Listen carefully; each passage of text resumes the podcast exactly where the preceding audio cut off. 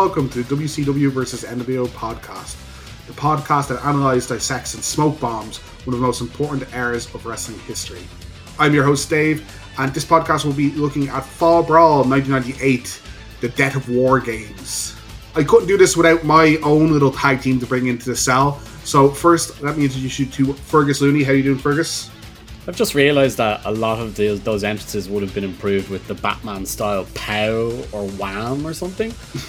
well, yeah, I'm pretty good. Uh, not looking forward to this. I sadly forgot to buy alcohol. Uh, so uh, we're just going to have to go through it with regular old water for once. Well, good luck with that one.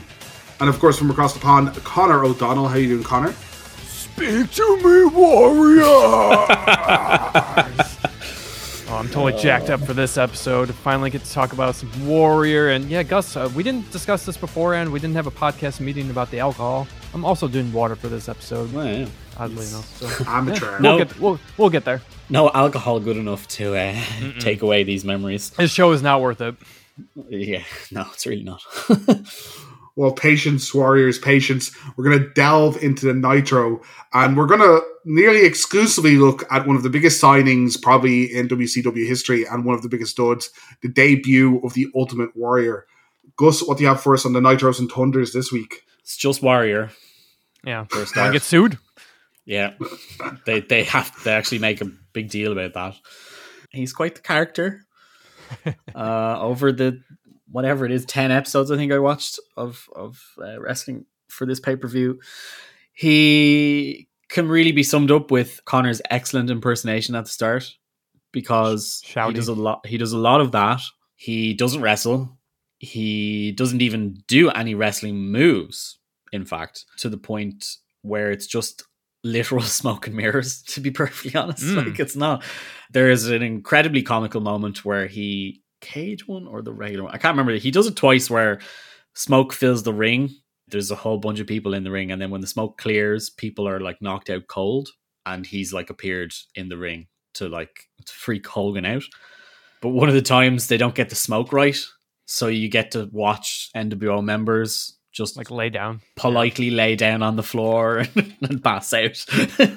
there is like I'll give them some credit. There's it's a very amusing moment where like Hogan's trying to trap him in in the cage. He appears in the middle, and Hogan has had a chair with it in his hand, and Warrior arrives sitting on a chair, and everybody else is knocked out. Like he's just beaten them all up, and you're like, hey, there's there wasn't enough time to do all this. But he yeah, he shows up to big fanfare. Uh, apparently, DDP convinces him to show up because he is very very disappointed in the fall of Hogan. He goes to great lengths to talk about Hogan's warrior spirit and how he used to be an ideal, but that's all disappeared, and now he's going to eradicate him because otherwise people won't have good idols or something. But he says that with way, way more uh, words, especially really highfalutin ones like malfeasance. He loves saying malfeasance at him. I watched some of these promos myself Yeah. because they're pretty legendary, including the ones where Bischoff tries to wrap him up and he just eats him. in That's 10 just minutes. the first one. there's this like good core to the promos. Like the whole idea Yeah. that like if he's a fallen idol and this is almost like the ghost of Christmas past coming for him, you know, is kind of cool. But ma- man, he gets very cartoony and very. He just doesn't. Uh, he doesn't shut up. Like he he calls disciple. I see you've brought your barber. It's a good line. But to be fair, that very first promo is is amazing for two reasons. There's they get an amazing shot of Hogan whose jaw has literally dropped uh, because it looks like he's seen a ghost. A little over dramatic, but yes. But it, it's so well done. And then Yeah. the very first thing he says is Warrior hasn't even spoken yet, and Hogan just goes into like, "I thought you were dead." so he like literally he takes off the shirt, the literal shirt off his back, tries to recruit him to the NWO, tries all these different tricks, and nothing works. But after that, after that promo, he just kind of skulks around. He does like the sting thing. He'll be up in the rafters. For some reason, they do like a bat signal type thing for him. It's the warrior signal's so good. It's never used for any relevance because it's always at the end of a promo or something. And it's Th- not. that would have been cool if WCW did something like that. We need your help, Warrior. yeah, but no, it's just randomly. And then JJ Dillon with the bat signal. I don't, I don't know why his he's chosen his promo lo- ender line to be I'll speak to you next week, Warrior fans. Same Warrior Warrior time, channel. same Yeah. Warrior channel, and then they do the fade to black, the crackle of uh, TV going going static, and that's how he ends every promo. It's just really w- weird. There's no further explanation of what it is. He just constantly pesters Hogan and the NWO. Uh, he hangs uh, Disciple at one point. Oh my god. Uh, and oh, he makes sure to call he is the one warrior nation. Oh, very clever. Very clever. Um, Very I will give them some points for continuity because Hogan does build his arrival up for a couple of weeks because he keeps going on about how nobody has beaten him, and they make this a big point that he's the only person who's ever beaten Hogan, and Hogan hasn't beaten in return. Yeah, that, that's a weird talking point, particularly when thinking about the self destruction of the Ultimate Warrior. They point out that Warrior says that in his first promo, and then they make sure to bury him in that sense of you, you don't do that in your promo. Yeah, but it's the whole thing they've set up. yeah, They also did that with Piper, no? Yes. This is just a rehash of Piper's thing. Oh, no one's ever beaten me. Oh no, it's um old Scottish. yeah. They they write off a couple of NWO members, I presume, because they went they've gone to, back to Japan. Scott Norton and Brian Adams, I think. So, would you say that his first original promo has aged well? Because it's it seems like it was better than like what I remember. way better than I thought it was going to be. It was just super long. Mhm. He just goes on way too long. Obviously, Bischoff's trying to get him to wrap it up, and he just doesn't. It's not like the WrestleMania promos where he's talking about spaceships and stuff like that. Like this is a bit more grounded. He has a premise, like he's going after Hogan because he's upset at what he's done with his career, and that it, it's fairly logical. It just doesn't make sense for the rest of the show. like You're, so you're telling me the magic smoke kind of gets a little out of hand at some points because at least the first promo where he kind of disappears because it's kind of hinting it's, like Batman. Sometimes he just you know disappears, but when he's like, "I'm in one ring now, I'm in the, the rafters," and it's just, uh, Yeah, now it's just- now it's getting a little too. It's a bit more. They just do it a bit too much towards the end. It's like they they just don't really know what to do. Obviously, they can't afford to pay him to show up too much or do too much or whatever the contract is. So, I guess it's just how do we get around this? What what can we do without him getting physically involved or whatever? How do you guys in general feel about wrestlers with superpowers? when I was a kid, I thought it was pretty sweet, but for some reason, it only w- seemed to work with some s- people like Kane and Undertaker for some reason. I've always hated it because even as a kid, so when Undertaker just electrocutes a sign to scare the wrestlers, I'm like, why doesn't he just electrocute them in a match? Yeah, In, in kayfabe, I always think like it's he has like an invisible like neck brace, you know, like an X Men that like takes away their powers or something like that. you Yeah. know? or you need too much concentration to do it, like, or you need to prepare it or whatever, something like that. So- I uses up your your your stamina bar. Yeah. There's a definite scale. People seem very accepting of Kane and Undertaker, who are 10 out of 10 of magic men in wrestling. And then there's the Papa Shango at the bottom. I love Papa Shango. He was great. I like his Great character. aesthetic, but doesn't he like make Ultimate Warrior like puke at one stage and mind Black control Blood. him? Yeah, yeah, yeah, yeah. Right. Why doesn't he do that to all his opponents? Gus? You need like specific tools and rituals. You can't just Mm. do it, you know, that kind of way. Yeah, that's true. So, anyway, for the most part, it's a very, very small part of the show. Is the other thing? It's maybe twenty minutes of three hours at most. The, all the guys still have the regular stuff going on as well, and he kind of just vaguely interacts every now and then. But the the whole reason he's been brought in is because he's supposed to be part of the team WCW for War Games, apparently. Uh, and DDP is the one who's supposed to have figured out how to reach him. I, I don't know how they, they make that leap. So uh, a large problem I have with a lot of uh, WCW's booking of Hogan, and I don't mean only NWO, I mean like back when they first acquired him, is a lot of it is just rehashes of the golden era of Hogan. Like a lot of his like iconic feuds, or like they just do the same thing. They get monsters in to fight him, like WWE did with the Dungeon of uh, Doom, and have him just squash them all easily. Where does this kind of feel to you in the rankings of rehashed Hogan feuds, like Piper, the kind of dungeon stuff, Macho? Does it feel like old and used, or does it feel kind of new? I don't know, to be honest, because they don't really do too much. Uh, Yeah, he's, fair. I guess he is, he does seem, he like he comes across as actually scared, which he has never been up until now while he's been in the NWO. Like Yeah. he genuinely seems a bit freaked out and he's frazzled He even at one point as he yells at, at at Beefer that, "What do you mean he's invisible?" yeah, the graffiti. What do you mean he's invisible? he walks into the into the locker room and there's the graffiti like and he's genuinely freaked out and he's like how does he keep doing this and blah, blah, blah. and it, it, they're so worried about the whole thing and like all the rest of the show he's like yeah I can't wait to win the title again I'm gonna beat that bum Goldberg like nobody's gonna stop me and then Are you telling me WCW is really bad at continuity? yeah you never guess right? storylines seems to happen almost every other Um, storyline with this No, not not my WCW. But Uh. again, that's because like he's so rarely a, a part of the show, and obviously the NWO is still a massive part of it. So there is a kind of dichotomy going on where they have to fill time, and Hogan operates differently in different situations. I think every single show opens cold. There isn't the Nitro graphics. They start with something. It's usually the NWO coming to the ring now. No longer are they waiting till hour number two to grace uh, the public with their presence. They're like straight out. There's a promo, or there's a match, or somebody's being attacked backstage, and they have to start right away, kind of thing. Yeah, this sounds like the WCW I remember watching week to week. Like the only other thing that's really changed is there was a bit at the start of the month. They made a real point of going on how Nitro is always live, unlike other people. So obviously Raw is taped for a couple of weeks for whatever reason. And they're like, we would never do something like that. And we would there was something about some main event only being like a minute and a half. I, I meant to go back and check which one it was. But like Uh, lads, Austin versus Undertaker, I think it was. this is yeah. like stones of glass houses here. Have you seen your main events? Like, like I, I don't think I've watched a main event that's finished, like that's had an actual finish in two months now.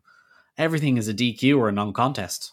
So, Gus, as we kind of transition into you know war games in this pay per view, I want I wanted to ask because it seemed like when I was going through the notes of of your nitros, that it seemed to be that the Wolfpack and the Black and White were like very at odds with each other.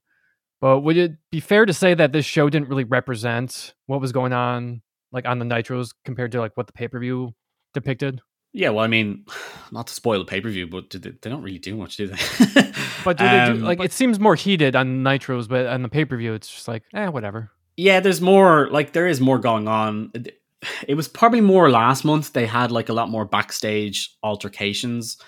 I think some of the problem is Scott Hall is missing. I I assume that he was meant to be a big part of continuing the plot. Obviously, he's meant to be involved with Kevin. Yeah, and he's meant to be he's meant to be in the War Games match too. and Kevin just kind of has to be shunted around into different stuff. They do this thing where they they follow up. They actually follow up on continuity wise with DDP. They're like, "We offered you a spot. What's the deal?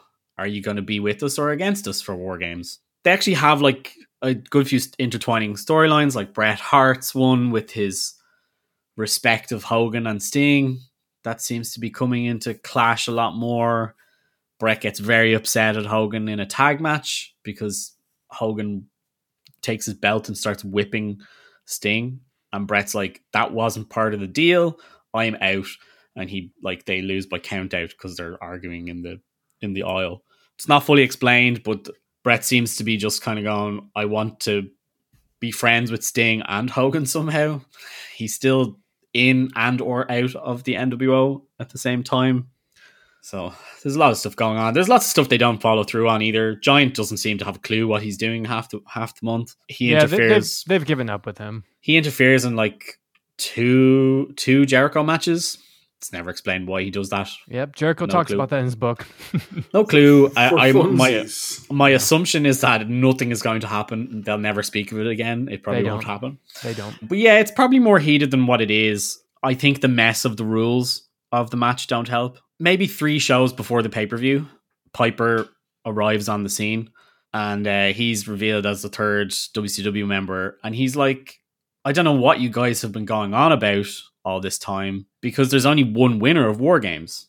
And it's this point that everybody in the world remember is realizes there's all these teams of three, but the person who wins wins by themselves. I don't know why they decide to do this. it's never explained, but they just say the winner of the team is the one who gets a title shot.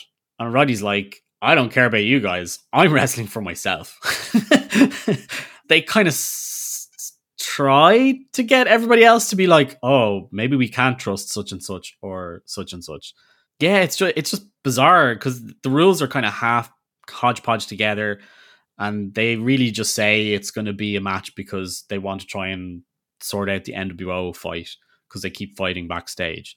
So let's have a war games, and let's also put Team WCW in it because we want to use all our big stars, but not a world champion apparently. It's funny, Eric.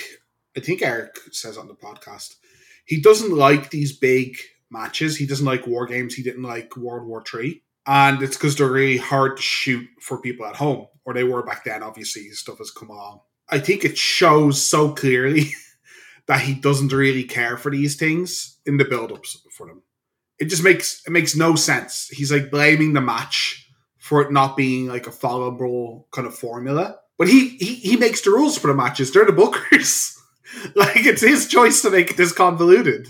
And you could just not do it either. So it, it, if Yeah. it took you like three or four years to figure that out, it's like I don't know what to say. Yeah. It's so weird. But in the end, I th- I think it is a little cleaner having anybody that can win. You don't have to wait until everybody gets in as well. So that the rules are five minutes, two guys start, and then two minutes each another person comes in. So I do actually kind of like the changes.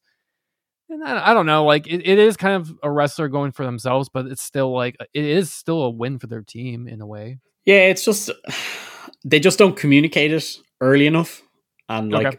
the fact that Piper has to be the one to point it out, and then they don't really follow. up That's never great, yeah.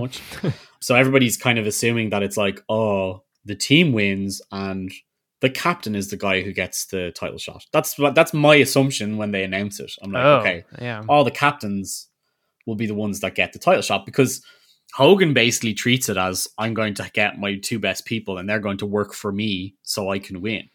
Ugh, yeah, and like okay. it still follows through, like you, you see it in the match, but but yeah, all of a sudden you're like, oh yeah, anybody can win and they don't have to pass out or quit. They can just be pinned. Opening vignette to this pay per views, uh, I think, got a nice funky music, grainy cuts, just showing the three teams in the main event. Simple and, uh, yeah, I think decent. I think I said this in the last uh, pay per view as well, but uh, this is in uh, Salem, North Carolina again. That's been all the war games we covered. I don't know if that's on purpose Oh. or, Oh, that's cool. but uh, I think all the last four anyway, and I think we covered the last three, and they were all here. Explains the Flair chance even more. Yeah, yeah, we're in Flair country. Uh, the commentary team are not into this motif as much. They're just their classic kind of tuxes. They go over the rules that Gus just explained to you, including the winner can win at any time, and the shot, uh, the title shot, is a Halloween Havoc. They throw it over to Gene, who's uh, on the stage, but he's interrupted by Jericho, who calls him Gene Mean, which I think is a Sheik reference. Tis. I think that's an Iron Sheik reference. He, he uses it multiple times, so I don't think it's a, a mistake anyway. And he says oh there no, it's will there Yeah, will definitely be on a, purpose. yeah there will be a title versus title match tonight. It's him versus Goldberg. That Bill is whining and complaining that Chris is getting good treatment, like like he is backstage, and he's going to beat him to be the first double champion. This is obviously a a classic Jericho uh, segment, and this is talked about a lot in his WCW run. What do you guys think of this? the only downside to this is because I watched the shows, he does almost exactly this on a Thunder. so it's mostly a repeat, but it's still good. Uh, We'll so- get to it for his uh, quote unquote air quotes match, but apparently, yeah, it's like almost shot for shot something he does in a, a ton. Every, everything bar the match itself. He, he doesn't do the match in the previous Yeah. thing. The crowd also notably super hot for this. That he is getting mega heat for shitting on Goldberg, and Goldberg is super over. We get uh, Goldberg chants during this first match of the night. We have Dancing Fools versus. Uh, do I call them the Heart Foundation? Bulldog and uh, Jim Neidhart. Uh, I don't. I don't know if they call them the Heart Foundation ever on coverage. Don't think they can for legal reasons. So Well, you can't call him Neidhart either. They spell his name wrong for Yeah. sake. Yeah. This match is historic for all the wrong reasons. We're not going to go over the match much. Uh, this is kind of two jobber teams. Bulldog and Neidhart haven't done much since they've debuted uh, in the company, mostly jobbing out. Bulldog has done some winning individually, I want to say. There was a segment with Bulldog and Neidhart versus Luger where Bret gets involved. So kind of turning on them, kind of not. Uh, Bret's constant, you know, we don't know what side he's on, kind of storyline going on. The Dancing Fools have been mostly jobbers, doing the exact same thing we've seen them since the last pay per view, and somehow sneaking themselves onto another pay per view. God knows fucking how. But this is historic because for War Games, as always, there's two rings set up. And not to spoil too much what happens in the main event, but there's a trapdoor in one of the rings. The teams in this match, according to all pay, all interviews I've seen, were not aware that there was a trapdoor. So they are just doing full bumps on what they describe as hard as concrete trapdoor in the middle of the ring. Connor has directed us to an Alex Wright uh, interview, which is actually really interesting. And he gets gorilla slammed onto it and feels like he got broken in half, given no warning about this. And Bulldog, who is already, and you can see him in this match, not he in the looks prime. in fucking rough shape. I Yeah, mean, he- this is. If you go back to just a year ago when we covered Canadian Stampede, he does not look anywhere like this. Like he's he's just glazed over. His stomach just looks disgusting. Yeah, I, ha- I hate to comment on someone's health, but he he looks red, he looks bloated, he doesn't do a lot of wrestling, and he looks very tired. And this is not to to comment on his appearance, more that like he was able for this stuff with a year ago, and it's known very well that he is, uh, as the wrestling business likes to call it, you know, fighting personal demons. You know, off his face on pain pills all the time. I mean, at what point do you stop him from wrestling?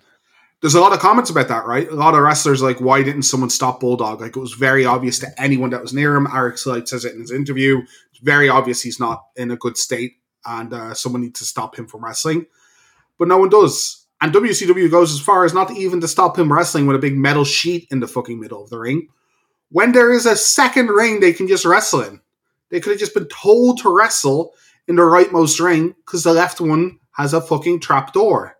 Instead, Bulldog takes multiple bumps on this, and you can see him visibly adjust his bumping to his hip instead of his back. So he obviously hurts his back very badly on one of the first bumps and gets a staph infection because of this in his back. He gets a really badly injured back and already being hooked apparently on pain pills, takes even more pain pills to get through his work for the next while, and gets a major staph infection and misses a huge amount of time wrestling and gets fired by WCW. I want to say while he's missing as well when when he's uh, when he's uh, on uh, leave. He does wrestle after this. He makes it back to WWF for uh, Gene's Bulldog run, but of course tragically dies not too long after that. And while 2002. 2002, yeah, not like four years after this incident, I think. So while it's unfair to completely blame WCW on the passing of Bulldog, this is a man that obviously had a lot of troubles in his life and needed a lot of help that he didn't receive. Like this injury definitely worsens his addictions and leads him down a worse road. And yeah, I don't know how they never got sued over this incident, to be honest, or had any ramifications that I that I heard of. Maybe they gave Bulldog some money and we don't know about it, but this seems like extreme negligence on the company's part. Yeah, especially for what it was building towards. If you're doing an, if you're doing something magnificent with that trapdoor, maybe Yeah. you can argue it. But as obviously we'll talk about it later, I don't think it's uh, quite worth it. So no. Yeah. you know, you kind of think of what the WWF is doing with Brawl for All, and it's not quite worth what what they're doing. Yeah. Hmm. Siphoning the, the health of your talent for something that's very minimal gain.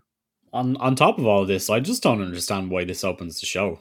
We're yeah, this used is one of to, their quote unquote added matches. They, they mention that in like three matches. I'm like, I don't want to see your random jobbers on the pay per view.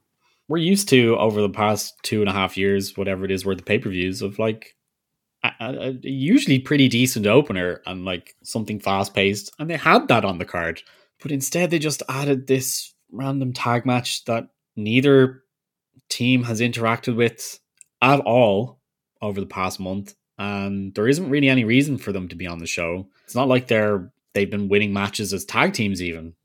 Right. It's kind of heels versus heels as well. There's just It's, it's- so super awkward. I just don't get why. Like, was there nobody else in the back or something? I don't know. yeah, I, I pointed out that a lot of WCW wrestlers are hurt right now. It, it just taking the toll of the intense schedule of the three hour nitros and the thunders and the house shows and the Yeah. Saturday nights and the pay per views. So I, I I get it, but yeah, there's do we really need this match? No. There's No. probably other people that could have could have done it. Yeah, it, it's it's like long as well. It's 11 minutes. Yeah, like there's other matches with good wrestlers on the cards that clock in for less, and especially Neidhart and uh, Bulldog are kind of limited at this stage. Like the only good wrestler in the ring is probably right. Again, interesting in his interview that he says that like he was looking uh, forward to feuding with Bulldog. Both of them are like terrific European wrestlers, and Bulldog's just past it. He's like really limited at this stage. Kind of weird, extremely sad, and I think I think we'll move on on this like horrible footnote of WCW history. It gets thrown back to Gene backstage, and he's in front of Scott's and Buff's locker room. Scott has a tiny plaster on and a doctor's cert that he can't have a match with his brother. JJ Dillon steps in, he throws it away, and he says Scott is out of excuses, and it's a shame that he even tried to forge something like this. And he he says he's going to go through with banning Scott if he doesn't show up for the match against Rick. Scott, uh, Scott scrambling for the ripped up doctor's cert has to be a highlight of this feud for me. All this stuff is extremely silly, but Scott has been very, very funny throughout. Has it been as good on the Nitros, Gus? Nope. oh no. no. Oh, we haven't gotten to Chucky yet, right? Not unless. Uh, which one's Chucky?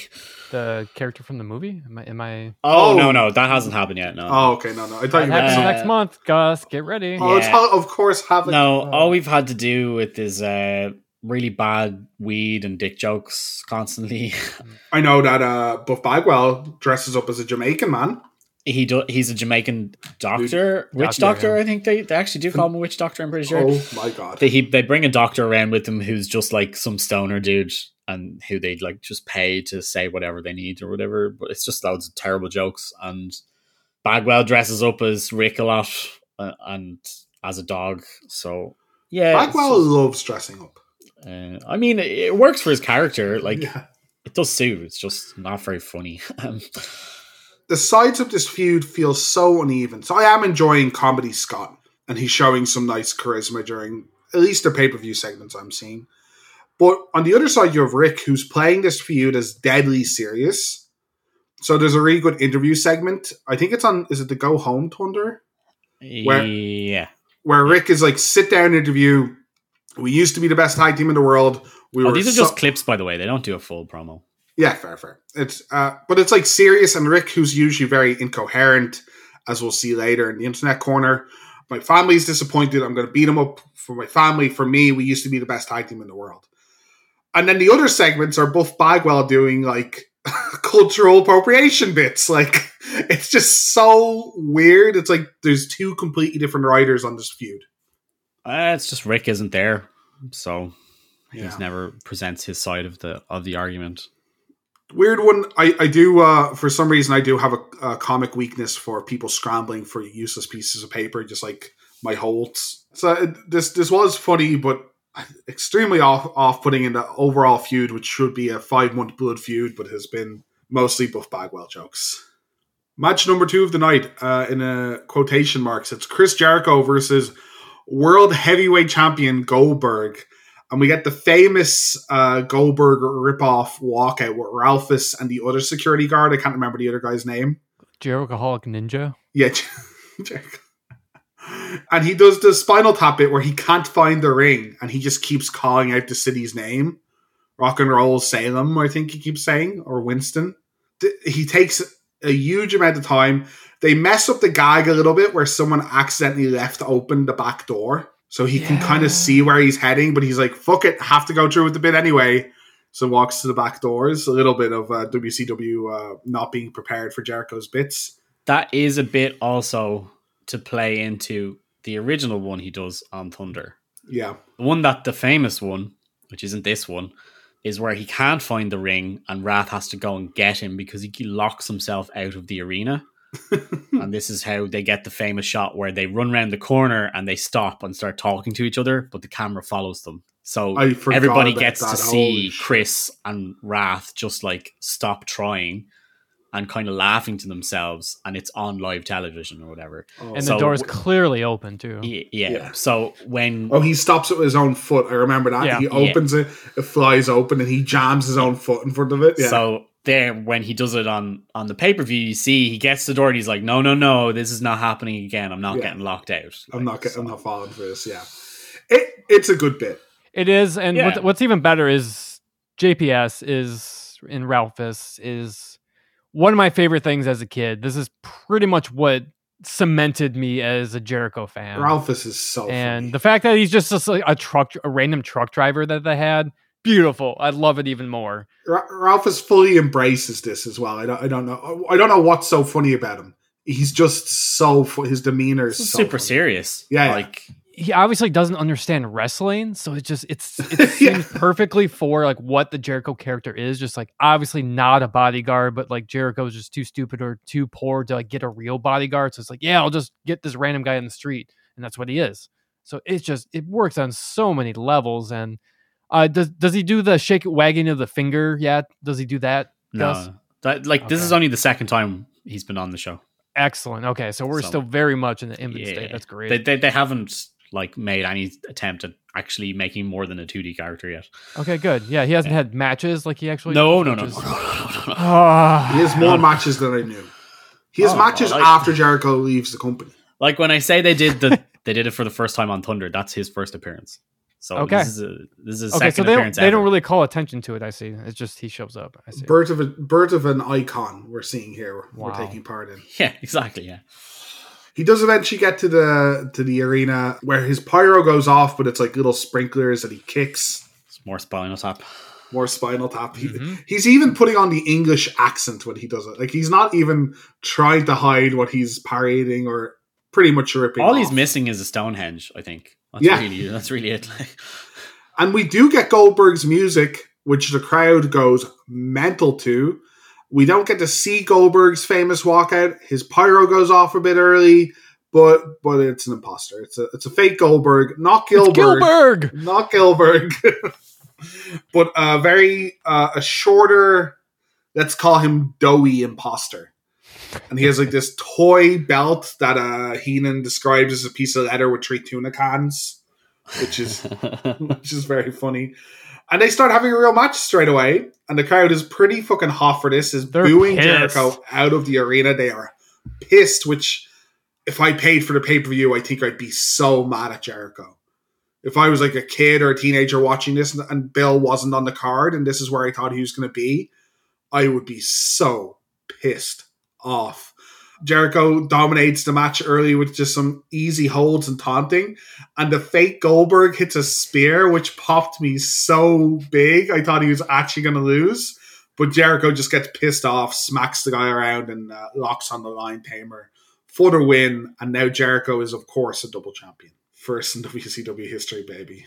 I loved the. That's not true. I don't think. But anyway, um, I loved that the guy went to the trouble of like mimicking his tattoo and everything. yeah, yeah, it's so good. Like it's fairly close to spot on, and he's not quite a very very short man. He's just like as short as possible without going into that that whole other section, and it's just.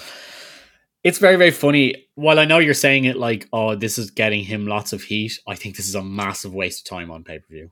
Yeah. Uh, yeah, agree. It should have been on TV. I think this is bad heat. I think it's a great. Any heat is good heat in the long term. I understand that.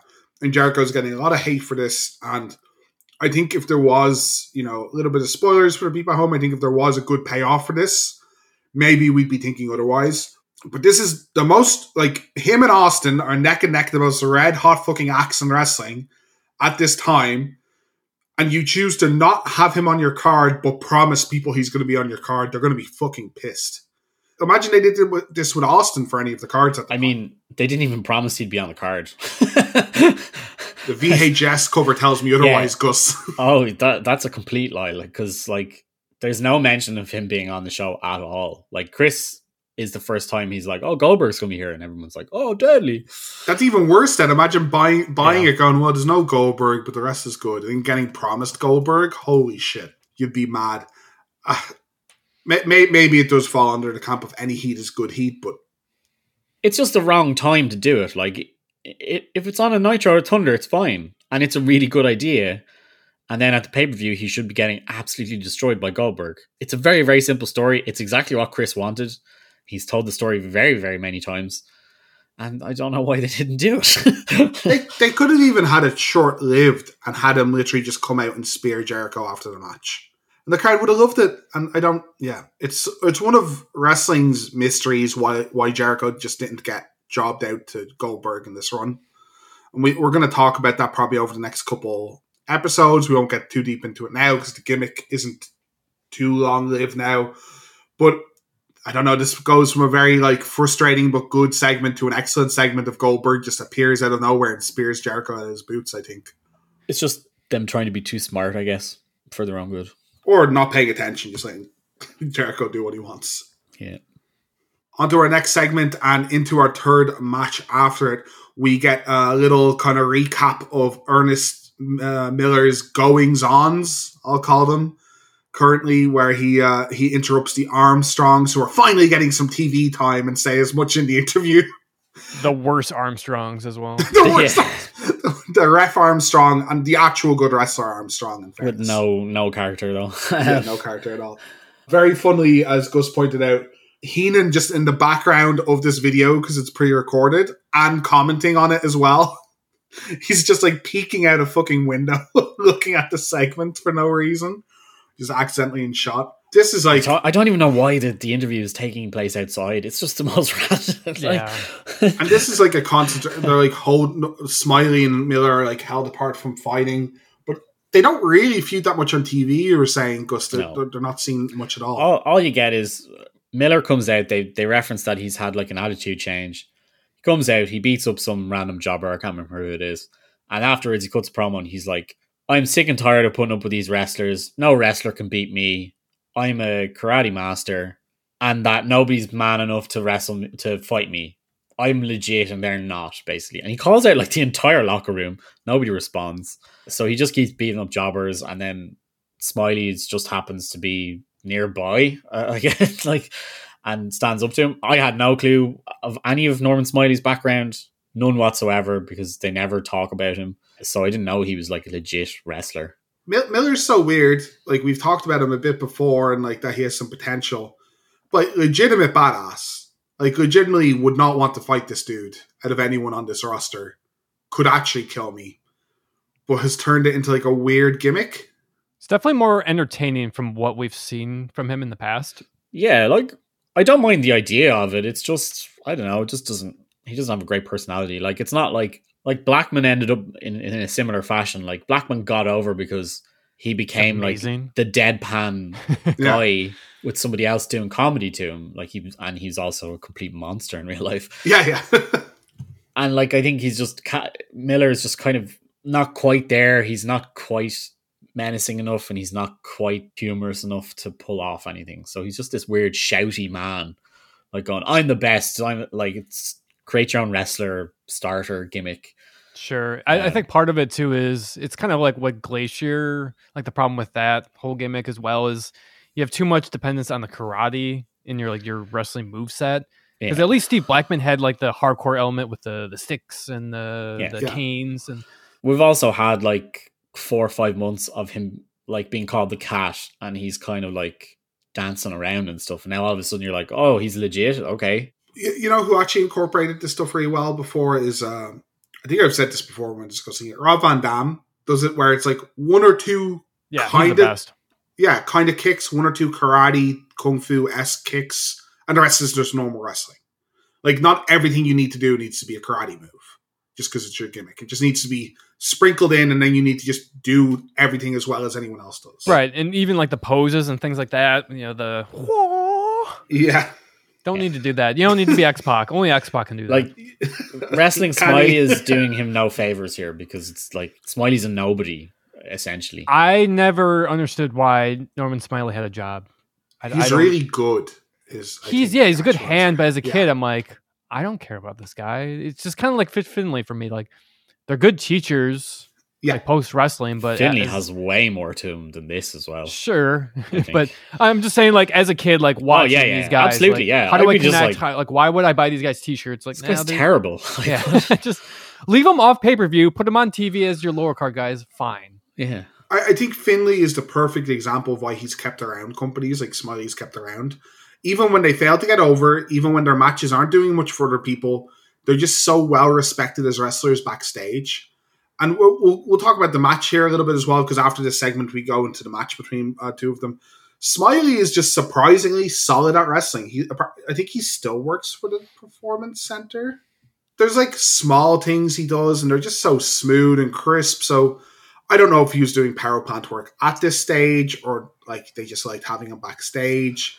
Uh, But- probably, probably not. He's fairly young, Dave. He's literally no character. Like his, he's just random dork who's defending the Armstrong's honor. Yeah, he, Like, he was cool. wrestling since '85. Wow. he, he's older than I think he is. Then, So he's he's 57 now. Uh, he was wrestling since 1985. He's he was uh, brought in by he was trained by the Malenkos. Oh, he had a much cooler original name, Black Magic.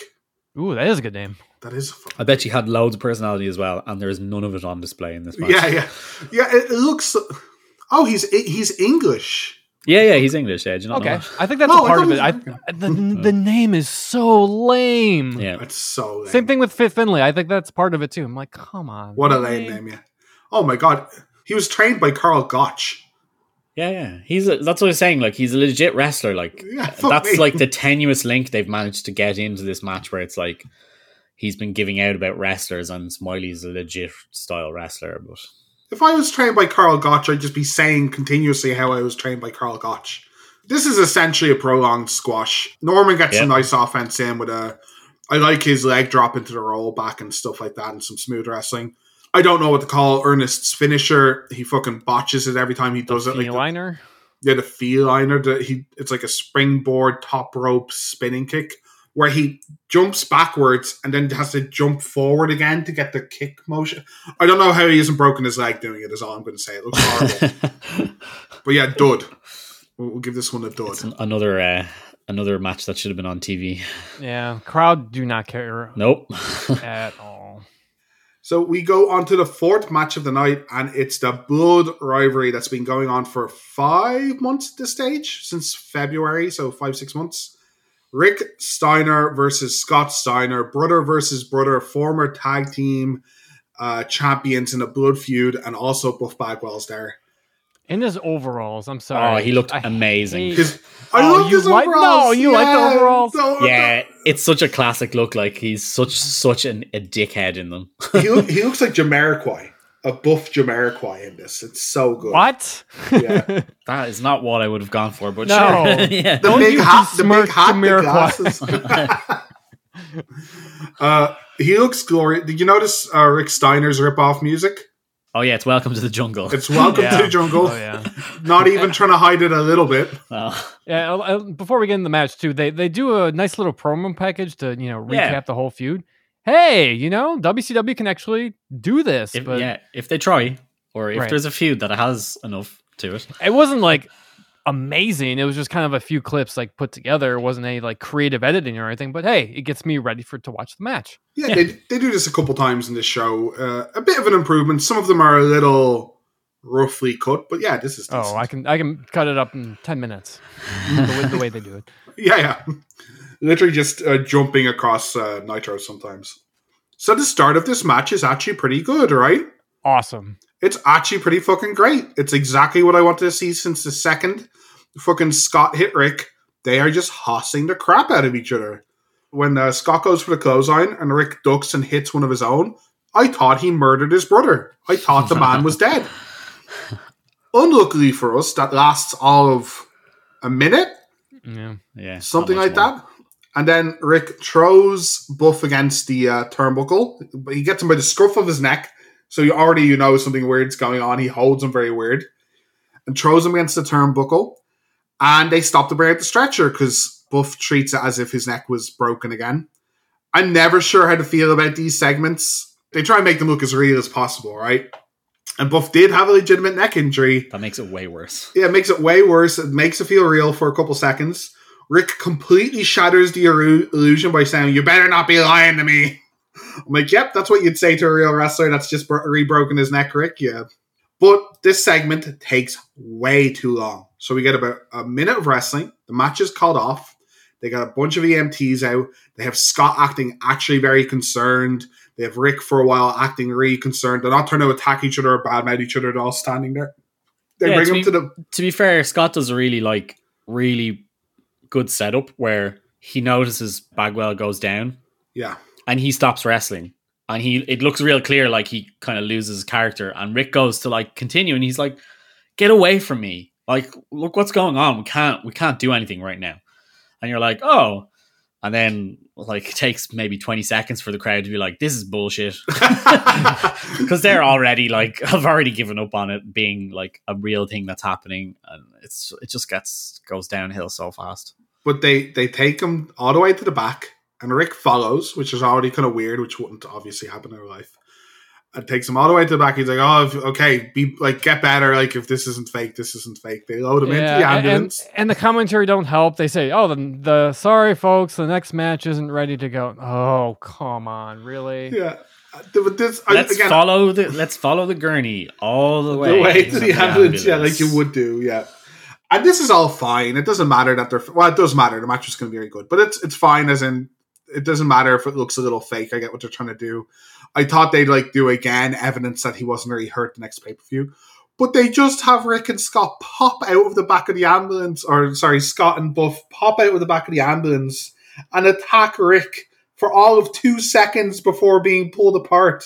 Was it worth all that for two punches to the back of Rick's head? It's so weird. It's so weird that it's funny, I think. But if I, again, paid for this pay per view and the matches went in order of Goldberg no show, Ernest Miller, seven minutes of Buff Bagwell on a stretcher, I'd be tearing my hair out. I would be trying to get my money back. Kind of on a bigger picture scale, what bugs me is this is kind of like what the NWO does all the time, and it's this is kind of what pissed me off the most is it kind of feels like the group is just they're out to make fools of the audience. Yeah. with all these swerves. Yeah, I think that's a perfect explanation. I had a I watched a lot of wrestling in the like McMahon Helmsley era when like Hunter had the title for like a year. And while like I'd argue he's a very good heel, I got very sick of the amount of times he ducked people. And it was all in the kind of guise of, well, when someone does beat him for the title, it's very satisfying, right? Like you're supposed to be aggravated at these people until they get their comeuppance but they seem to never get their comeuppance. Or when they do, the next Nitro it's reversed. You know what I mean? They they either get their heat back or they cancel the match or they said they didn't care about it. Like I think Goldberg might be the only one to get like a long term comeuppance on the NWO, and he barely cared about them. like it's like he they were beneath him. So I, I'd be very frustrated. I think watching this, like the good guys never get to have their one up.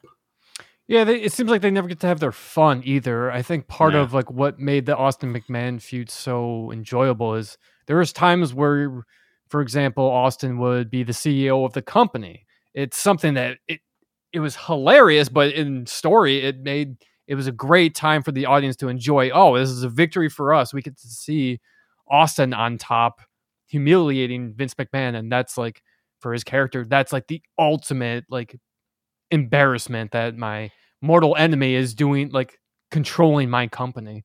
Yeah, I'm. I think I'm a bit further along than you guys. I was disgusted by this. this is just horrible. Like they used a legitimate thing that was very serious. Like he might not have wrestled again because of the injury. Right. I know you're going For, with this like- too, but like I don't know, wrestling does this all the time. It's kind of the same thing with the alcohol thing that we'll talk about. Oh yeah, Oh, absolutely. that That's one's that's so just as bad. bad. But I think what is so poor about it is like it was for something so useless Yeah, yeah. Mm. and wasteful, and they brought his mother into it as well. Again, oh, I forgot like, that. Yeah. they reference his mother and it's just again it shouldn't be on pay-per-view and like if, if i if i didn't have to watch the whole show because we're going over it i would have just stopped watching like it's Yeah. it was that bad like um legitimately like what dave said i totally agree if i paid for that i'd be looking for a refund at that stage we're like an hour into the pay-per-view nothing good has happened uh, we've just been insulted to repeatedly it just it just made me so mad like that I had to watch like I if they just had the run in like after two to five minutes, that's probably still too long. But at least okay, we can move on. It wasn't too long, but it was fifteen minutes. They did nothing for fifteen minutes for that payoff, just to be like, ha ha ha, we got the one over on stupid Rick again. He never gets to get his comeuppance because we're the NWO. I was just oh, I was just so angry and it was just so like I can't believe you're using this real life thing in such a lame way. And I think it makes me more mad because they had a legitimate way to bring him in as a babyface and they just threw it away really quickly. You know what else is kind of weird about it? And I, I know I shouldn't nitpick at this stuff. You have to like suspend your disbelief. But the stipulation was if you don't wrestle your brother, you get fired, right? Yeah, yeah. He proved that he purposely didn't wrestle his brother. Like the end of it again isn't like he's carded off. We do this whole fake thing again where Rick outsmarts them by proving that this was fake and finally gets Scott to himself, you know, gets Buff banned from ringside or kicked out of the company or something like that. That's not the end of this. This is just oh, we got like we bent the rules slightly. You know, there was not actually any ramifications for us because our bosses are idiots and our opponents are idiots, and we were able to outsmart them with childhood shenan- uh, shenanigans. You know, it's just. I mean, if JJ remembers this, they'll say, "Well, we did wrestle." Yeah. So nothing bad will come of Scott Steiner. It's bad. You know, I w- I wouldn't be as fired up if the first minute of this match wasn't glorious as well. Like these guys could Yeah. have a, these guys could have a great feud, and they're just refusing to. I heard there was some kayfabe stuff where they actually don't want to have a match, like a real match. You mean shoot? I'm sorry, shoot. Yeah, I heard some shoot stuff where they don't really want to have a full match. I don't know if that's true. That was just something one or two people said. I don't think that was ever confirmed. But that would make sense with the huge fucking drawn out feud they're having where there's no matches. So Just don't have the feud, then, lads. yeah, I, I don't know. I, yeah, again, There's I, got to be a way to do it that you don't have to have a feud. Well, I we don't know to enjoy it for another month. Yeah. I, I hope they get a real match because they're obviously both actually great I wrestlers. don't think they do. Uh, no, I don't. Perfect. they're, they're both obviously great wrestlers. Either of them as a singles guy isn't bad. I think Rick has a bit of a ceiling because he can't really talk. Unfortunately, that's shown a couple times through this feud. But Rick as a TV champion or a US champion makes a ton of sense, and he's pretty over and can have some pretty good stylistic matches with people. I just I would like to see this stop now. Uh, as funny as Scott has been at points, I, I'm sick of it. On to the next match, and maybe the first actual wrestling match of the night.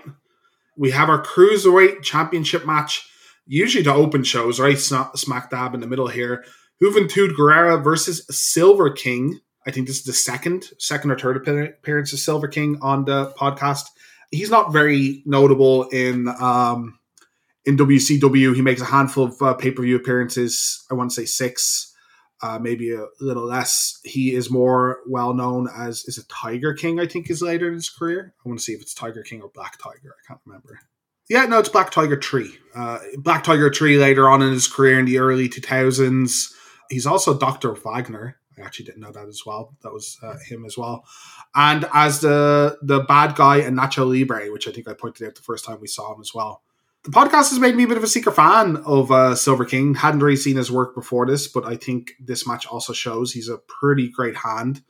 And uh, this is our first Juventud championship match away from like the Jericho feud, which he's kind of been embroiled in for a while with the mask versus mask, and then finally getting uh, the championship with some help from Dean last pay per view. I think we covered that. Do you find it a little weird that Silver King is in a cruiserweight match? Yeah, he's a big dude, right? They, they try and cover that in, on uh, commentary. They're like, oh, he's right at the edge of the weight. I'm like, if he's at the edge of the weight, I'm in the weight. The guy's big. he's he's just like wide. I kind of like think of him as like kind of like Taz. He's just yeah, like yeah. he's just big. Have you like- seen Nacho Libre? I have not for some reason. I do like Jack Black, so I'm surprised I have not haven't seen it. It's a very Just- quirky movie. I enjoy it, but it is certainly quirky. Also, from a more more modern standpoint, Jack Black is playing a Mexican person, which isn't Mm, amazing. yeah. Um, but it's a funny little movie, and the match him and Jack have at the end is actually quite entertaining, I think. But he is compared to Jack, he is massive. Yeah. Like it kind of shows like you forget how big wrestlers are because Juvi looks small, but Juvi is just like a normal sized human being. It's it's the other guys that are just making Juvi look tiny. Like I think Chris Jericho is one of the best examples of this. A guy that's maybe thought as traditionally a little small to be like a heavyweight champion. Chris is a lot bigger than an average human. Like Juvi is uh five five. That's is, he like that, is he that short? that's what it says in his billing. Um, Ah, okay. So it might make uh, Silver King look a bit bigger, but Silver King isn't small. What's Silver King? Let's have a look what he's built at. He's five nine. Man, I'm like, taller um, than Juvi. That that that just doesn't seem right. He's he's taller than again an average human. Like it's five seven, five eight is an average guy. You know. yeah. So, uh, did you catch the chant that the uh, frat I- boys were saying in the front row? What would I know? I didn't. What was this? Taco Bell, they were screaming. Oh my god, they're they're pretty bad with that. There's a segment later, the Scott Scott Konnan segment, and Konnan as an insult's called a jumping bean a lot of the time. That's that's not going to fly anymore. That's well, yeah, not- and the only reason why we we picked this up is the wrestlers are on the outside, so then the the you know the ringside camera picks picks it up. So it's not like a huge chant or anything, but you can tell like, the three or four guys. Oh, Taco Bell, Taco Bell. oh boy, I I don't ca- miss you late '90s, early 2000s. Yeah, so uh, it, sometimes watching this, you forget what era you're in until something like that is said, and it kind of snaps you back. Exactly. It snaps you back pretty hard. Or anytime you know a female wrestler is put on screen. Right. Unfortunately. Well, there's no female wrestlers in WCW, so we don't have to worry about that. one. Even better. I I loved this match actually. Lovely flowing lucha kind of match. Silver King uh looking great. There's a springboard run. Like if you if this match was played in a modern indie show, I don't think it would be out of place. Like a springboard rana uh, by Guerrera, that's like picture perfect. Pop up drop kick. Like I thought pop up power bombs, pop up slams are something new, but this pop up drop kick by Silver King is great and the tilt the whirl backbreaker along with Brett's rope Palancha looking like perfect again from a bit of a bigger guy. The spot of the match uh, I thought was uh, Silver King missing a splash in the corner, ended up standing on Brett's rope, and this lets Juvi hit a second rope poison Rana for a two count. It was beautiful. Yeah, Silver King gets like this perfect backflip off it, maybe Yeah, looking a bit very, unrealistic. very well executed because that move sometimes uh, that that that's the type of move that usually gets botched. It's, it's kind of like They just I land was say like their a moonsault or uh, what what move like always gets botched. Like Star press.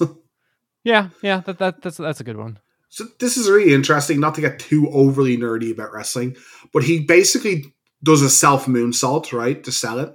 And it looks good, but what a lot of modern wrestlers do, and it's big in Japan, is you you cover your head with your elbows and then you land kind of on your elbows like the forearms instead of your neck.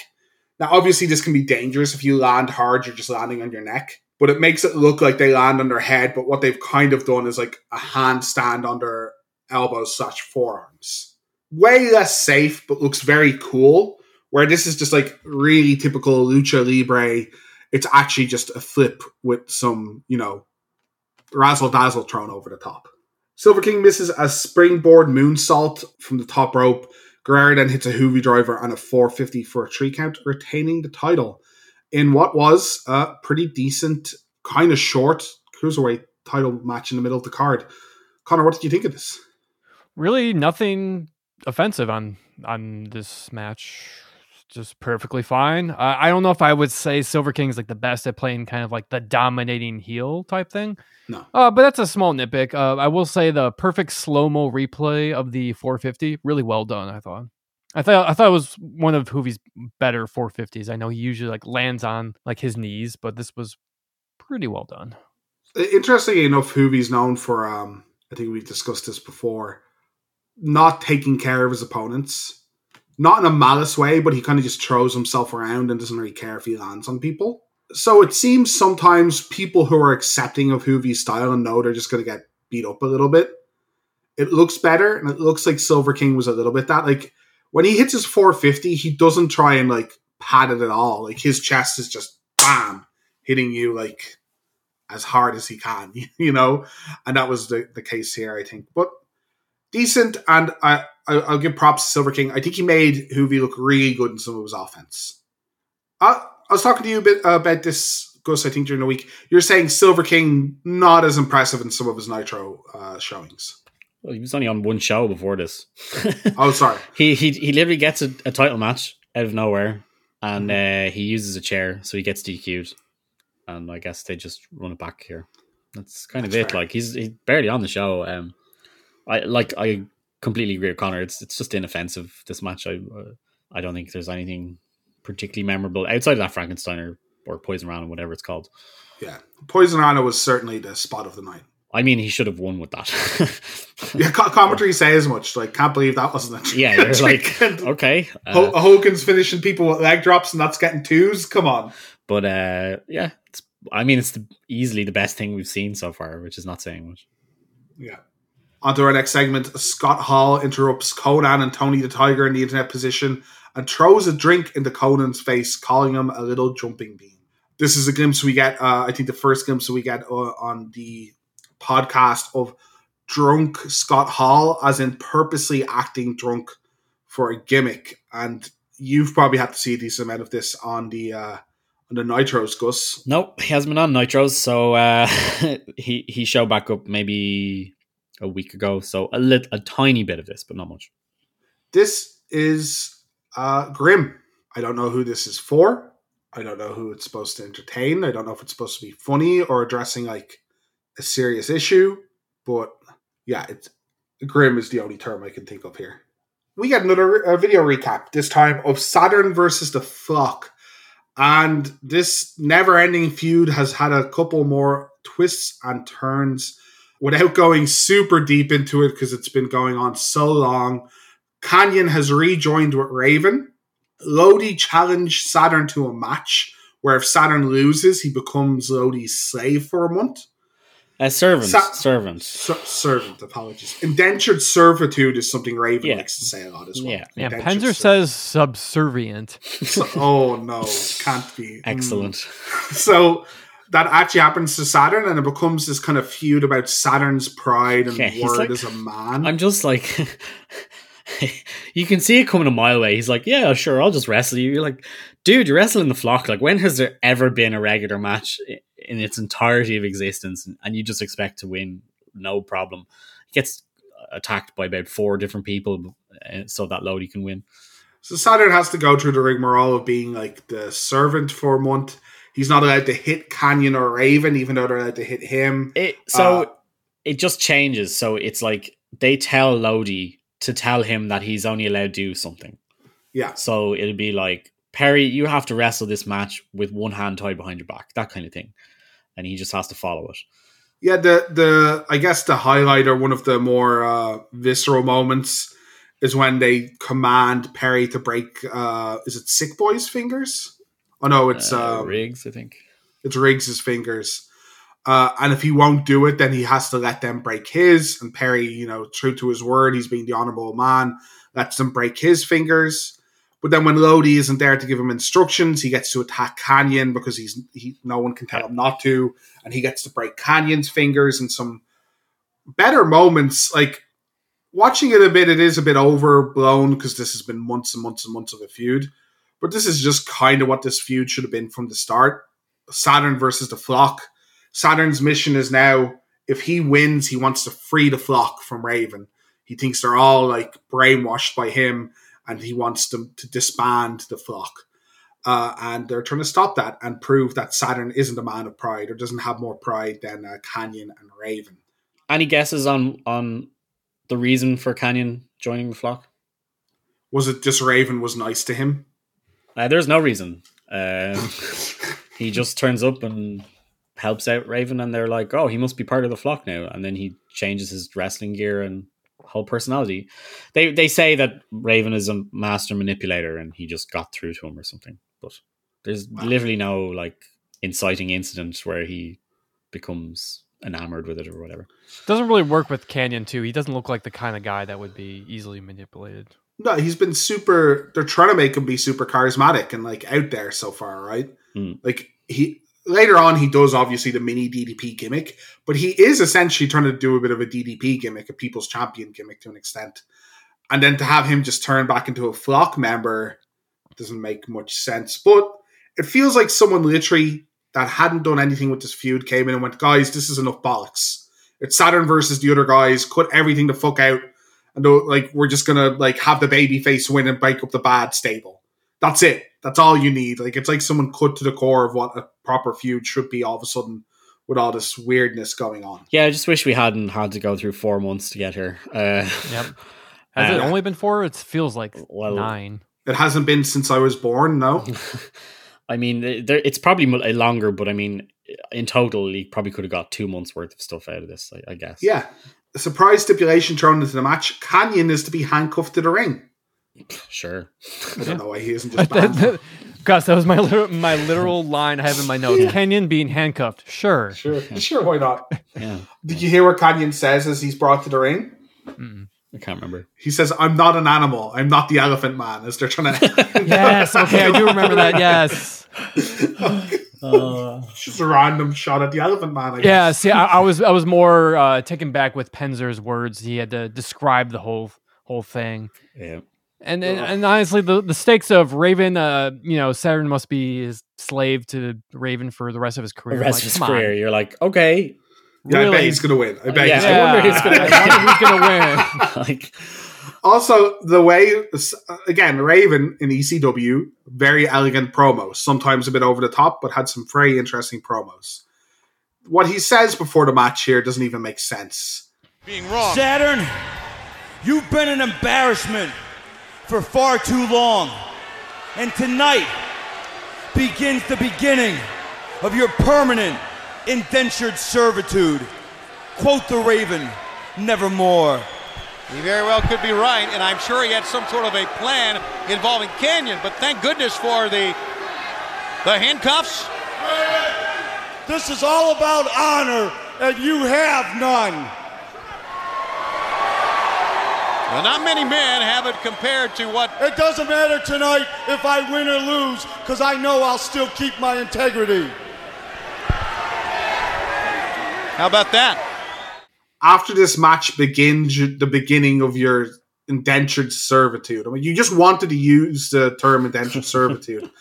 the be- begins the beginning isn't a sentence. It just begins or it doesn't, Raven. it sounds like a Smashing Pumpkins song. It does. It does. like one of his poems. What was his book called? Uh, Blinking Fists or something like that. Was uh Corey? Is it Corey Taylor? No, no, no. What's the? Corey Taylor what's the- Slipknot. What? Yeah, Billy what's Corgan? the Billy Billy Corgan. Corgan? B- Billy Corgan's uh, poetry book is called like Blinking Fists or something like that. Yeah, and then Saturn tries to cut a promo back, and it's somehow just as bad. His Oh, match this is about pride, so. He tries. and you have does none. try. 10 like- second pause.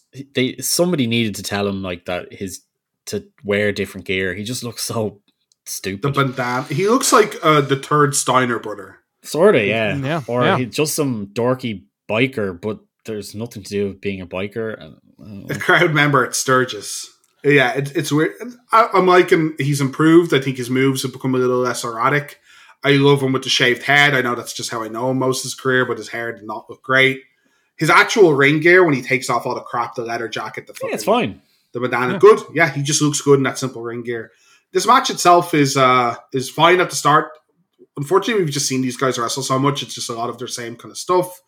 Uh, it doesn't get different until Raven does a. I have to uh, have it worded as a weird, sexy straddle pin. He just straddles Pa- Saturn for a pin, and it just pins him to the ground, and it's kind of gross, and I kind of hate it. And then he thrusts him in the ball. It, it's Yeah. the most Yeah. awkward moment that you can I, like, is he trying to do a Goldust thing and do you know question your sexuality? It looks, Mind games. yeah, it looks kind of rapey. I'm not a fan of it. I guess it doesn't work so well because he doesn't shout mind games when he does it. Uh, Horace and Sick Boy quickly bring a table to ringside. Meanwhile, Kidman goes up top to give a seven year, uh, year itch, but instead, missile drop kicks Raven. Go, Kidman! Just in case you hadn't a clue that he was the one turning, he's like spotlessly clean for the Yeah, yeah. first time. He stopped itching apparently during the Nitros as well. The uh, He's commentary were saying, very rarely on Nitro. He's he's not really with the group all that much. And then yeah, Yeah. when he does show up, there is one situation where they're talking about beating up. Oh, it's beating up Lodi actually because they break his fingers first. That's where the breaking fingering st- starts to happen. All those fingers seem to heal pretty fast. Yeah. because uh, Lodi like genuinely thinks to show that Raven is so in their heads. Lodi genuinely thinks that Saturn broke his fingers, and it's like, no, it's like Raven did that. But Billy like refuse, like genuinely refuses. He doesn't want to do it, and he gets beaten up for standing up to Raven. So that they have car- built to that. That's not out of the blue. good, good character progression, and certainly my the only relevant member of the flock. He turns on the Hey, flock. sick boy's all right. Uh, is he? Is he? Lodi's signs are fine as the second best member of the of the flock. His actual signs. Uh, the Flock chase Billy Kidman back uh, backstage. Uh, DVD by Saturn, but Lodi distracts the ref and uh, lets even kick out. All the suplexes by Saturn, matches are really firing up, and he's on all cylinders here. Springboard leg drop, uh, leg drop from Brett's rope, and a series of two counts after a couple different moves, including a Michinoku driver, which commentary calls Saturn driver. Rings of Saturn are locked in, but Lodi breaks up again, this time getting crotched on the top rope. Ref bump for no real reason except to let Kanyon get the keys to his cuff, which were conveniently in the ref's pocket. Uh, flatliner onto Saturn, and Raven gets rolled on top of Saturn. For some reason, Kanyon cuffs himself again in case the Yeah. ref sees him uncuffed, which is comedy gold to me. Like, might as well be pointing at his head while he's doing it, you know, so smart. Low blow to La- Raven. Uh, Lodi, who's been on the top rope the entire times nursing his balls, gets DVD'd through the table on the outside, which is an incredible spot. Even flow to Saturn when he gets back in the ring, but kicks out at two. Another even flow attempt is reversed into a DVD for a quick win, following a hectic, kind of awesome ending to this match. And uh, hopefully to this fucking feud. It's done. Mm. Yes. Finally over. The ring has been put into the mountain. I think awesome ending to this match. I think finally we get to see both of them wrestle a style match that's good without a third person. The run-ins are there, but are actually exciting and relevant. And it has a punctuation, it has a stop, like it has a meaning, it has an ends. I think this is great. I think actually looking at the rest of the card, and maybe this is me getting kind of Stockholm syndrome because the rest of the card is so bad. An actually well built up match that like had a a meaning, again, maybe I'm just starved of good wrestling. What what do you guys think of this match? they stuck the landing. It just took so fucking long to get there. And a lot of it was boring and repetitive, but that genuinely the end of it is very, very good. Perry's excellent in this, and he deservedly gets lots of heat for it. Yeah, it's probably I think it's the best match on the card. Spoilers. But it, it it works because it pays off lots of lots of different things and I hope they move on. I hope that there's they just don't interact with each other now for a while. I don't know. I assume tomorrow on Nitro they'll be have a rematch or something. Kanyon's turned again somehow. Uh, and yeah, the, the ref bump just uh, bothered me so much. I'm just like, it's a Ravens rules match. There's no rules, but still got to have a ref bump. It's one of my pet peeves in wrestling. You're just like, this is just such lazy work being put together by the wrestlers because they've decided to put that in. That's how they, the only way they can think of to get to this spot. And you're like, you I don't need just- this. I just love Kanyon handcuffing himself, then realizing Raven's losing and trying to panic get back into the ring. He's just like, like almost bumping to get out of the, the fucking handcuffs again. And the look on his face is actually really good. It's stupid and there's no reason for him to obviously handcuff himself again. But like him being like panicked because Raven's losing the match is a very funny moment. Yeah, I, I thought the execution and the timing was pretty solid. Um, so, Mhm. It's something that's kind of missing with this feud. Table spot was really sweet. Thirteen year old me would have been in love with this match, particularly the table spot. So yeah. I, I didn't think we would get Saturn chance on the podcast, and so if if that's what this match accomplished, like it's ten out of ten. It did it did what it needed to do. I I, I enjoyed this. Uh, you know, the beginning was really boring, but until the interference happened, it kicked into overdrive, and we don't usually get to see the typical kick out of finishers in WCW. So that was a little odd to see, but that felt more like current day pay per view type Mm, stuff. So mm. I I guess I was okay with it. You know, it got the right reactions, so it it, it was definitely effective. I think for a while, and I, I've alluded to this, that the flock is remembered fondly. And I think too fondly. I think most of the members are pretty useless, unfortunately, and don't really get a chance to shine. But they were trying to like recreate these storylines from ECW and kind of neaten them up for a family audience. Yeah, I And- won- I wonder if it was part nostalgia from ECW and also just because the flock was involved with the iconic moment of Goldberg winning the US title. Yeah, I, I think Raven keeps a huge amount of goodwill from his good ECW run and doesn't do much in both WWE and WCW. But I think this is the closest either company gets to replicating one of the big ECW storylines on a big stage. And what I mean by that is when ECW does good things, obviously they also do terrible things and had awful storylines, but they had kind of overbooked messes for finishes as well. But usually it was a means to an end. It was to get an end to a story or get a big moment or get, you know, someone turns, there's a big pop, there's a progression to a storyline. And the NWO currently is doing the exact reverse to that, and we're complaining about it. It's just prolonging stuff for the sake of swerves and fooling the audience and thinking that's that that's what they want just because overbooking can be fun sometimes. But it's not, and it's getting tiring. And take it from three guys that are watching it, you know, every week. It's fucking awful. But this is this is doing it. This is, you know, overbooked nonsense fun, but it's to get a baby face a massive reaction. And they did the same with Tommy Dreamer in ECW, you know, all these like screwy finishes and multiple run ins and kickouts of finishers. They were to ultimately, you know, either keep lots of heat on Raven or get a big reaction and win for Tommy.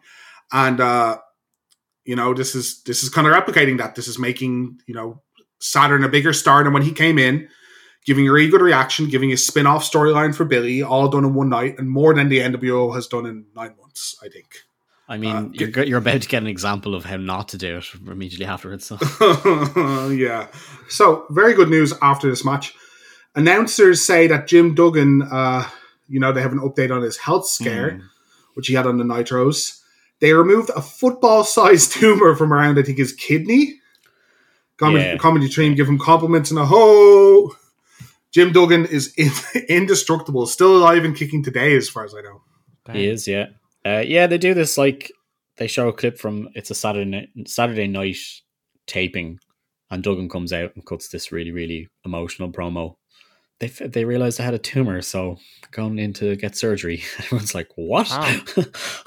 totally out of nowhere, completely weird, very emotional. Like he, he starts crying and everything, and he's just like, "Make sure to say always tell people you love them." And it's cool to know he it didn't. That wasn't the end of it. so, yeah, nice for him to mention on air. And Jim, as much as we make, uh, uh, or at least as I make fun of him, staple in uh, American wrestling. So, uh, n- nice to hear he survived such a such a health scare. Anyway, after this, we had another video package highlights of the Malenko Hennig cage match uh, and the return of Arn Anderson in ring. Gus, why don't you tell us what's happening with like the Malenko Horseman kind of saga? Yeah, so Steve uh, Mongo has been petitioning Arn, and then Dean uh, as well. It's follow on from the last kind of bits we've seen, where like Arn kind of helps Dean a little bit and on when he's wrestling Jericho that time, and then they've been going back and forth. Arn doesn't think they have the heart. He wishes he could wrestle. He cuts loads of awesome promos where like they do a close up of the back of his neck at one point to really show how severe his surgeries were. He just doesn't think it's worth it. Uh, they keep they keep at him, and then as it goes along, Curt starts inserting himself into it because he's like, I I killed the horseman and I'm not letting it come back. And he gets to use the I shut the door on the horseman line, which I thought was quite nice. Arn finally gets the fire back basically. There's this awesome, awesome promo where JJ Dillon comes out and uh, appeals to Arn himself directly. And they show Arn's first promo when he's coming to wow. uh, Minneapolis, I think it was. Or no, he's coming down to Florida wrestling and he's coming from Minneapolis. And it's Arn standing like on a beachfront wearing like the randomest gear and he has like a Yankees cap on and stuff. And he's just this arrogant young child, basically. and they show that that's his first promo and he, like he's like what are you doing? And he's like cuz you're still that person and when you came in there were people who came and and shepherded you along your way. Now it's your turn to do like the right thing for other people kind of thing. And Arn gets really upset with JJ and he goes off. But then they decide that they're going to have a match on Nitro or Thunder. They have a cage match because they can't have a cage match on the pay-per-view because it's war games so it's super awkward. So they basically they kind of do it in reverse. Like they have the cage match before they have the. Do these do these guys really need a cage match to begin with? Like it, it would make sense if they do it in the other order because it's like oh that's where Curt hurt Ric so badly. Right. This dismembered the. So let's have the cage match and I'm going to get you kind of thing. But they just it's just messed up because of war games.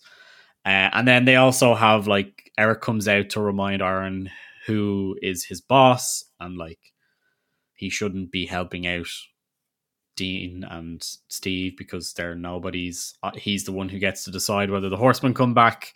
That's the first time you hear anything about Ric Flair for the first time in ages. Is Eric talking about legal issues? And then they set up this arm wrestling contest for Nitro. And I think if Arn wins, the horseman can come back, I think it is. And then if he loses, I don't know, he becomes an indentured servitude.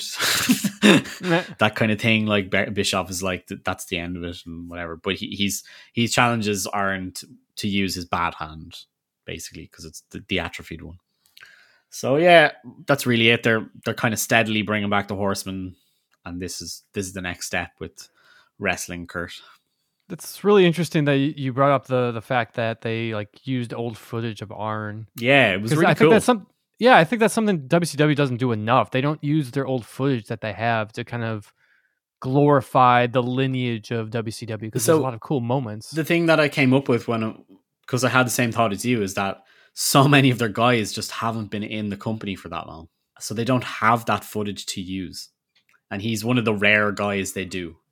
Yeah, but say like Flair is staying, or at least like when when we had the year long build of Sting, what's you know is he on WCW Oh, yeah. side? Like not there's so much great so much Sting moments with stuff. Sting Yeah, yeah. that they could have used and they Yeah. didn't really. S- some of them unfortunately are with guys that aren't in the company is the issue so like some of his really big moments are against Foley not in the company like they're against the horseman he, he has good horseman moments but then some of his other big WCW matches are like Vader who left on bad terms and- Yeah, but there's ways you can get around that. Yeah, Just- definitely. Just, yeah just using like footage of them just doing the entrance because Sting had some like pretty cool entrances back in the day too. Yeah. with yeah no, I, I do outfits. mostly agree I think it feels like lazy or maybe not to get into people's heads but a bit of arrogance you know current WCW is so good and like so hip and like top of the ratings why do we need the old stuff that was failing It I just think that a that little I just think their video department just wasn't polished, and you can Yeah, see it's that just with an their, their video packages. Yeah, yeah yeah pro, pro, more than likely. Agree it, it is a really cool story thread they're following as well. Like you, you commented that a huge reaction for Arn when he came back. Like obviously people want this. We are in Charlotte so there's huge amount of flair chance in general. But the Horsemen are one of their biggest IPs that they're not currently getting any use out of. Eh, they're not, but you can see there's lots of shirts and stuff in the crowd. They're definitely still selling it. Yeah. Um, I mean, it's been a pretty constant thing throughout the Nitros and Thunders. Like they, they get pretty consistent horseman chants. Not always flair. I guess some some of it could be hard to tell. Like they might have. It's definitely a persistent thing that stayed on their minds, and they do harp on it quite a lot. Like they even bring another one of the promos. Benoit is there to appeal as well, and that's the first time we've seen him in ages. He's still in a big sling, but he comes to kind of show he's like, "Hey, this is a big deal. We want to keep this going," and he's like trying to vouch for Dean and as how much he means to him. And eventually, like Arn gives him the pr- approval. He's like, "Hey, if there was a horseman, I think you're you would be a horseman if there was the four horsemen, but there isn't at the moment." But I Ve- think very good, uh, very passionate. I saw that promo. Dean, it seemed to mean a lot to Dean, like Yeah. tearing up and But stuff. like it's it's just Arn carries it realistically because he's the heart of, of, of it. So it's it's Yeah. very well done. It's just a shame that this is the result of it. I, I do kind of forget how good Arn is on the mic. oh yeah, he's great. Yeah, very concise, old school promo. It's a little bit like uh, the Legion of Doom member was an animal that cut the promos. Animal, yeah. you kind of forget some of these old school guys are very good at talking, and it's a lot of it is lost in that generation of shouting. You know, I, I hate Hogan's promos. Yeah, you yeah. know, brother, and you forget they're not all Hogan. Some of them are actually quite good and have very passionate, uh, in depth promos. And Arn has some fantastic ones. The one with Dean, very good. Uh, and I think you're right. He makes it like he is. He is the horseman personified. I, I think even more than Ric because Ric is very kind of can be very separate from the horseman. But I can't think of horseman without Arn. I think it's very strange how the horseman became something kind of honorable to be, like this legacy. Because I just recently watched how they started. Oh yeah, they're total heels. Like it's their Yeah, dirtbag band heels. of bastards. but I guess it's because they're homegrown and it's Yeah. the last it's the only thing that's kind of stuck around through their history that they have to show for themselves that's like absolutely WCW. Like so That's much true. of the other stuff is taken from elsewhere and whatever. So Yeah, it, they're just such a typical band of bastards kind of heel group, like keeping the faces down. But it, it did. It became this like almost you know it's an honor to be a horseman. I'm like, aren't they known for being dicks that just beat up faces all the time? Why is that? Yep. Now, Kate, like obviously, shoot people want to be a horseman. Like obviously, it's a big honor, and like some very great wrestlers were part of the horsemen. But yeah, I always thought it was kind of this funny perception we got into this era of wrestling uh, that the horsemen are a prestigious group opposed to you know just assholes that beat it's people. just respect at that at that stage. Yeah. It certainly never really got diluted, even if we don't agree with all the members. They weren't picked lightly. Like some other factions that might be on this page or not. Ugh, fuck. Yeah. but onto their match, and honestly, I don't have many notes on this match because it is like a TV match. Dean works the knee, dominates 99% of the match. Hennig is very good at selling the body part and barely gets any offense in because anytime he tries to, he buckles under the pressure of his knee.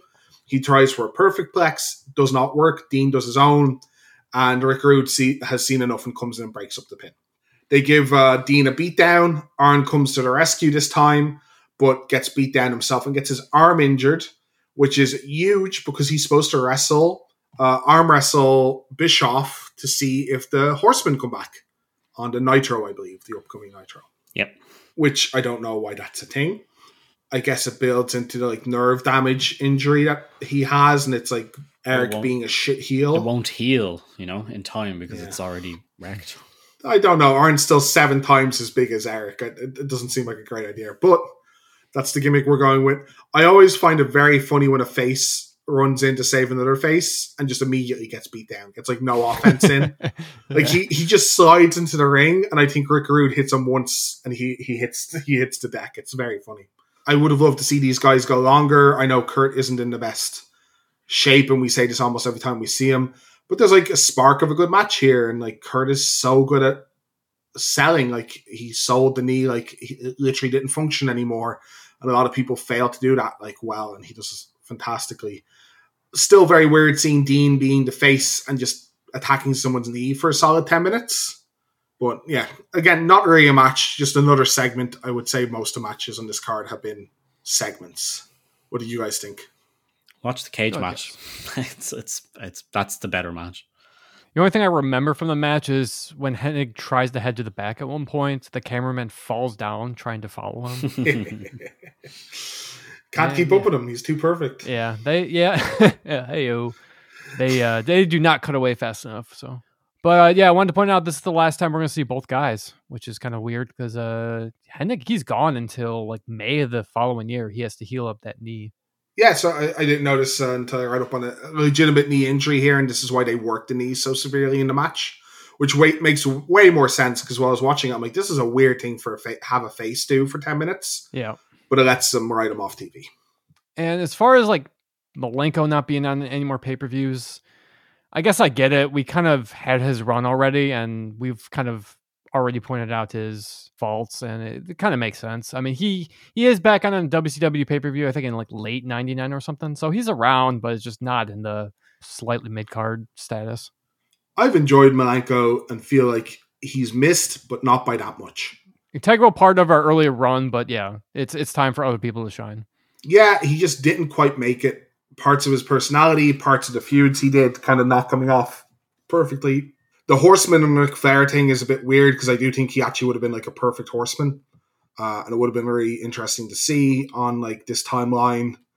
But yeah, I got got about as far as he did with what he was doing. I, I, he's not like Eddie, where I think, or, or like the Giant or Jericho, where I think there are really big misses to not have pushed him more or anything. Uh, next segment, I mean match. Match number seven uh, is very drunken Scott Hall with Vincent versus Konnan. I've said it a little bit ago. I'll say it again. I I do not enjoy the drunk Hall stuff at all. He's coming out. Vincent has a drink for him. He's like sneaking drinks all the time. They do a bit on Nitro where it's uh, he's in a tag match against Luger and Nash, and Nash doesn't like want to get in the ring with his friend in this state, which is way too realistic to what's actually happening in real life at that point.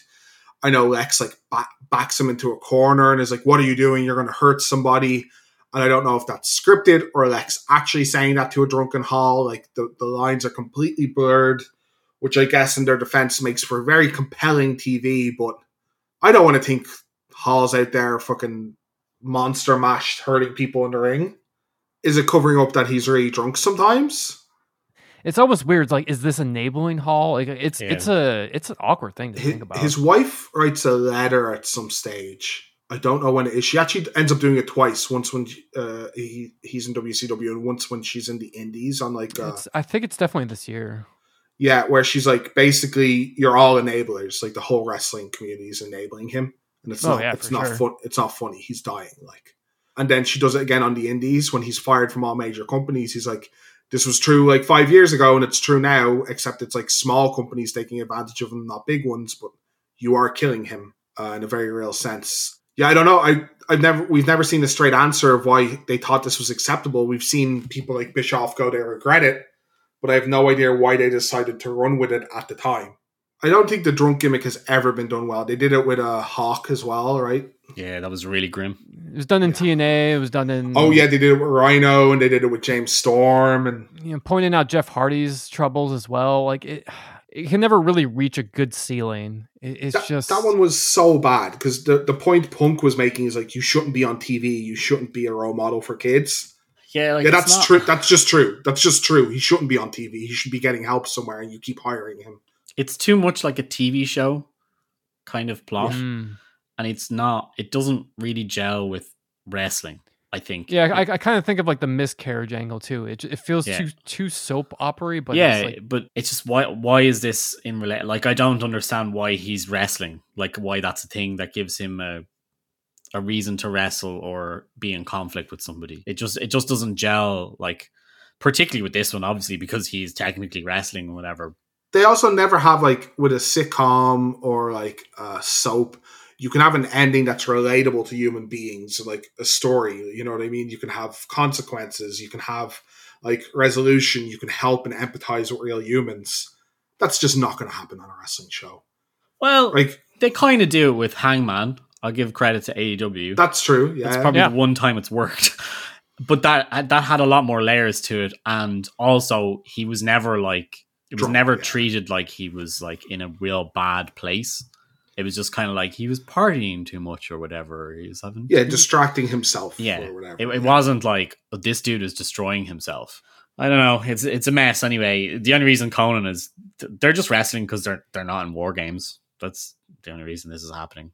So Hall was supposed to be in uh, War Games initially, and then he wasn't. Uh, I think the term was medically cleared because of his uh, drunkenness. He he reported himself for a substance abuse problem, a bit like modern like WWE uh, substance abuse things, but then was somehow cleared to do this segment, which no one really knows why or how. I, is this of- to get him off TV again? I don't know. Probably not, knowing them. No, but like, Uh, how how can he like? He basically reported himself so he wouldn't have to do the main event. Is kind of the shoot story, but then they still put him in a match in the card. So how is that? Well, I know how it's possible. They, they're self they're self policing, so they can do whatever the fuck they want, I guess. But it's just a very weird thing to do. Pull him from the main, put Stevie Ray in there instead, and then Hmm. still have him be the Involved. second last match of the yeah, and the second last match of the card, not just like the first match and blow off and people forget about it in ten seconds. I know? mean, I guess in one sense, it's meant it's sort of meant to be a punishment because I I, I assume we're not really going to talk about the match, but like Konnan goes over clean, like it's like very clean. like Yeah.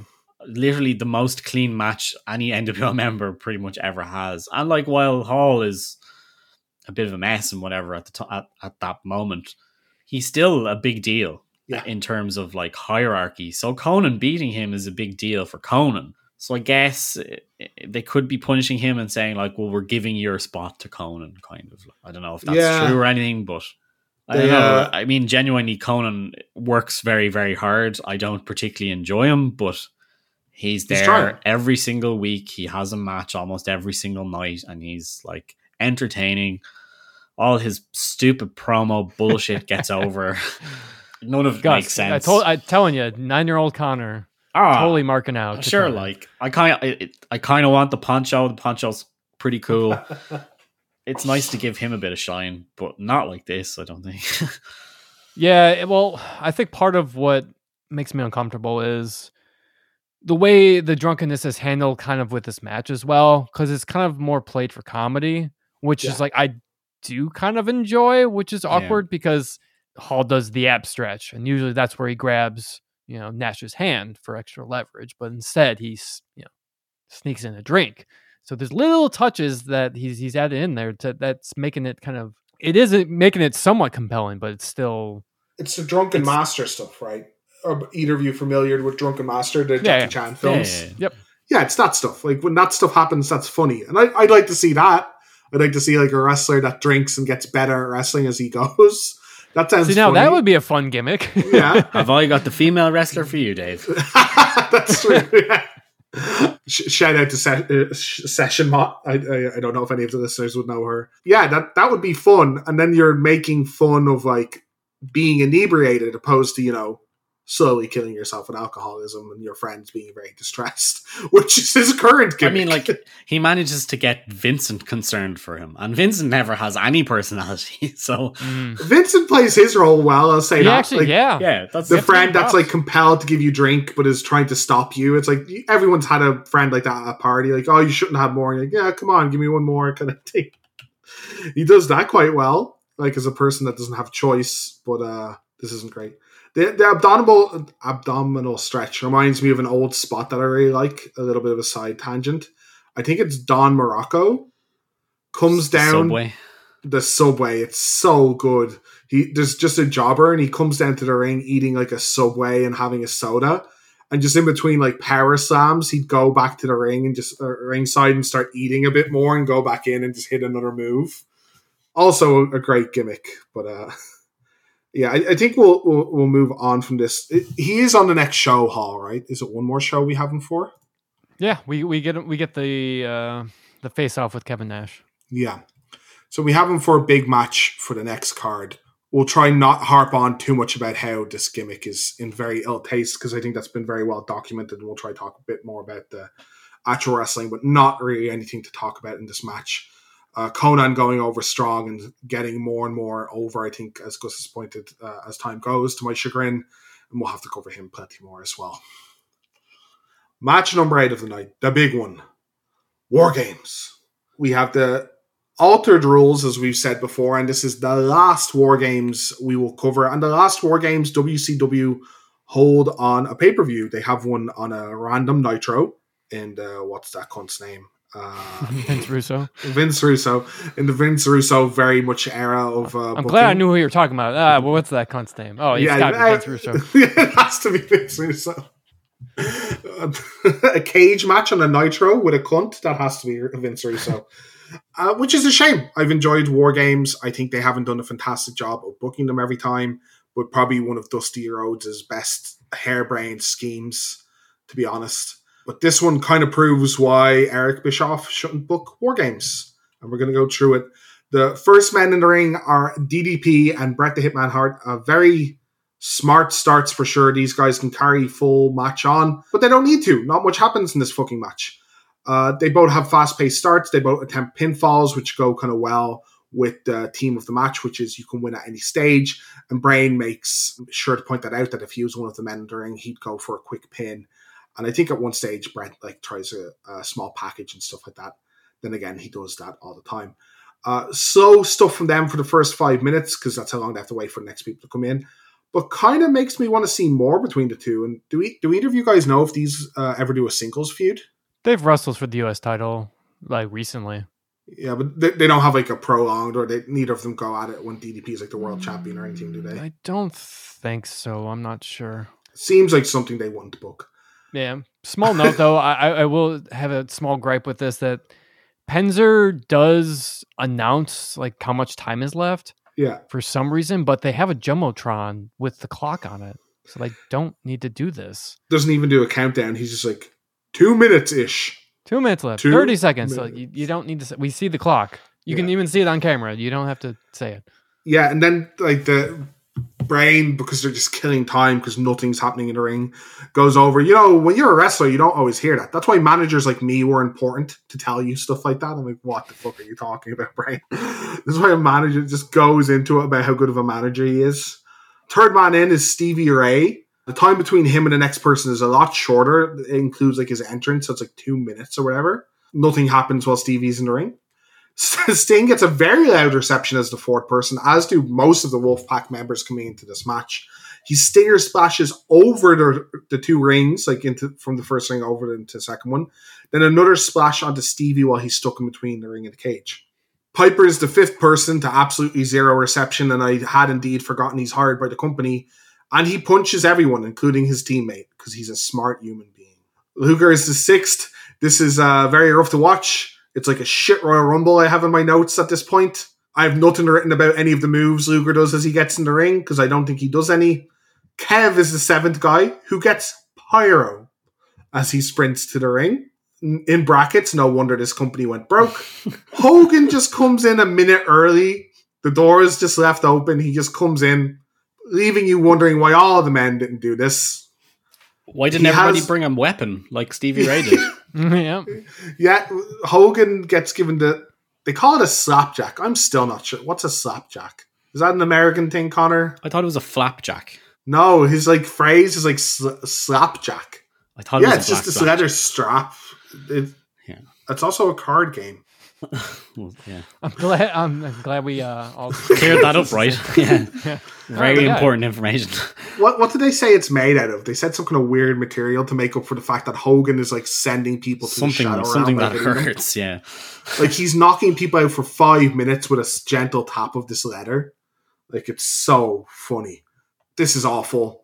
Uh, they move they move Nash into an awkward corner spot, which is very obviously so they don't bump onto the fucking trap door. Like they just move him into the very corner of the ring so Hogan can barely hit a bunch of leg drops on him. So Nash has done exactly zero moves, got slapjacked, and takes a nap in the side of the ring while he gets leg jo- dropped. And I want I want the the listeners to think about quite how much money Nash made that night.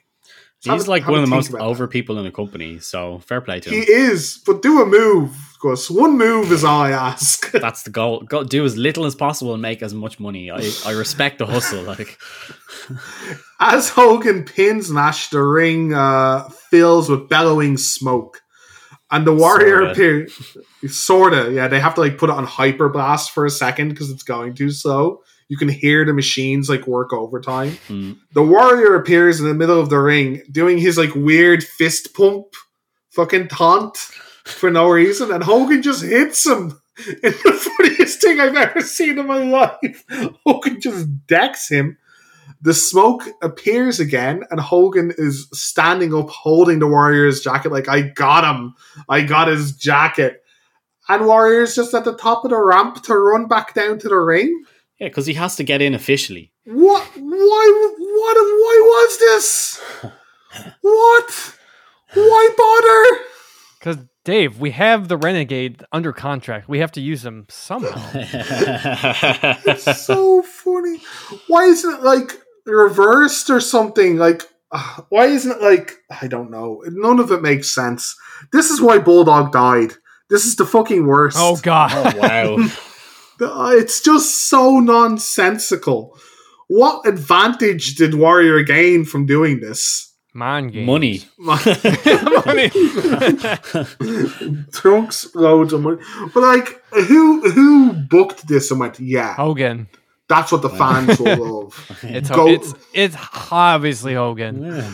By the way, nothing has happened to the other members of the match in the nine minutes. Oh, this they're has taking a nap. They're Yeah. just sitting in the second ring waiting for it to end.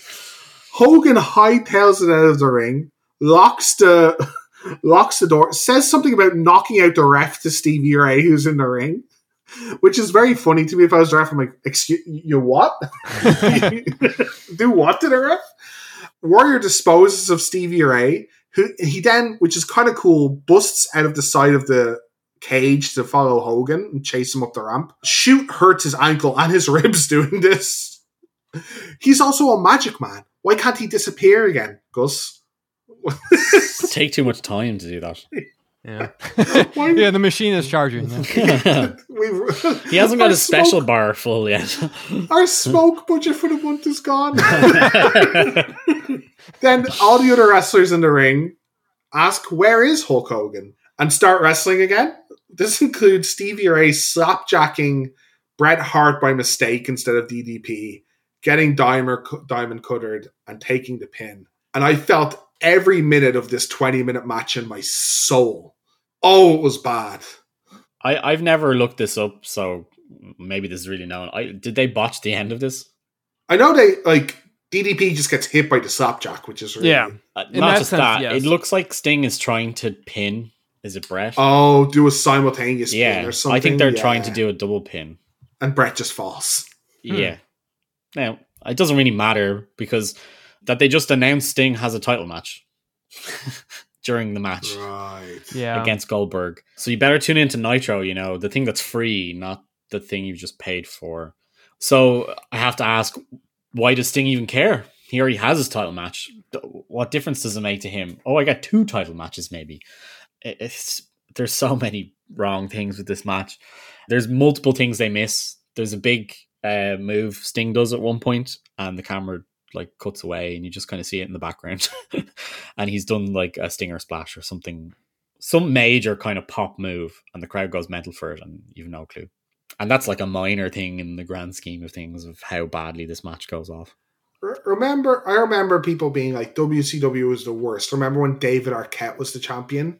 I'd take a hundred David Arquettes over watching this ever again in my life. This is the worst.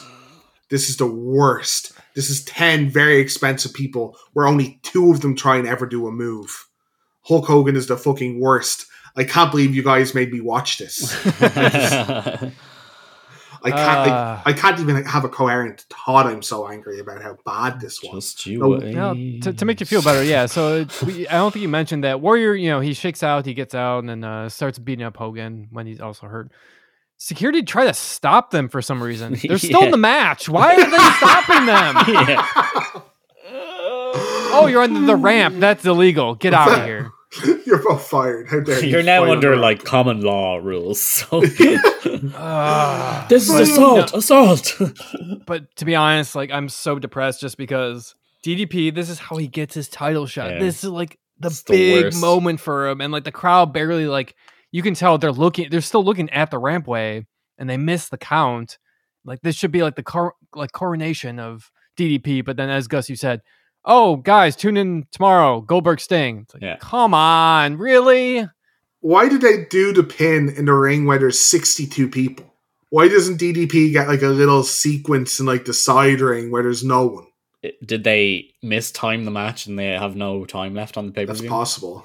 Do they all not want to bump in the trapdoor ring? That's probably, a valid Uh, reason. What I think what I think happened was Hogan's like, all right, brother, this is what we're gonna do. I'm gonna get my shit in, and then the match will end right Finish after I leave." whatever. Yeah. And then people are like, well, what do we do? Like, figure it out, brother. So That's- I don't want. all I I don't want to do a bump the entirety of the night. So I'm going to get this foreign object. I'm going to hit like five people. Okay, then what? Now that's kind of it.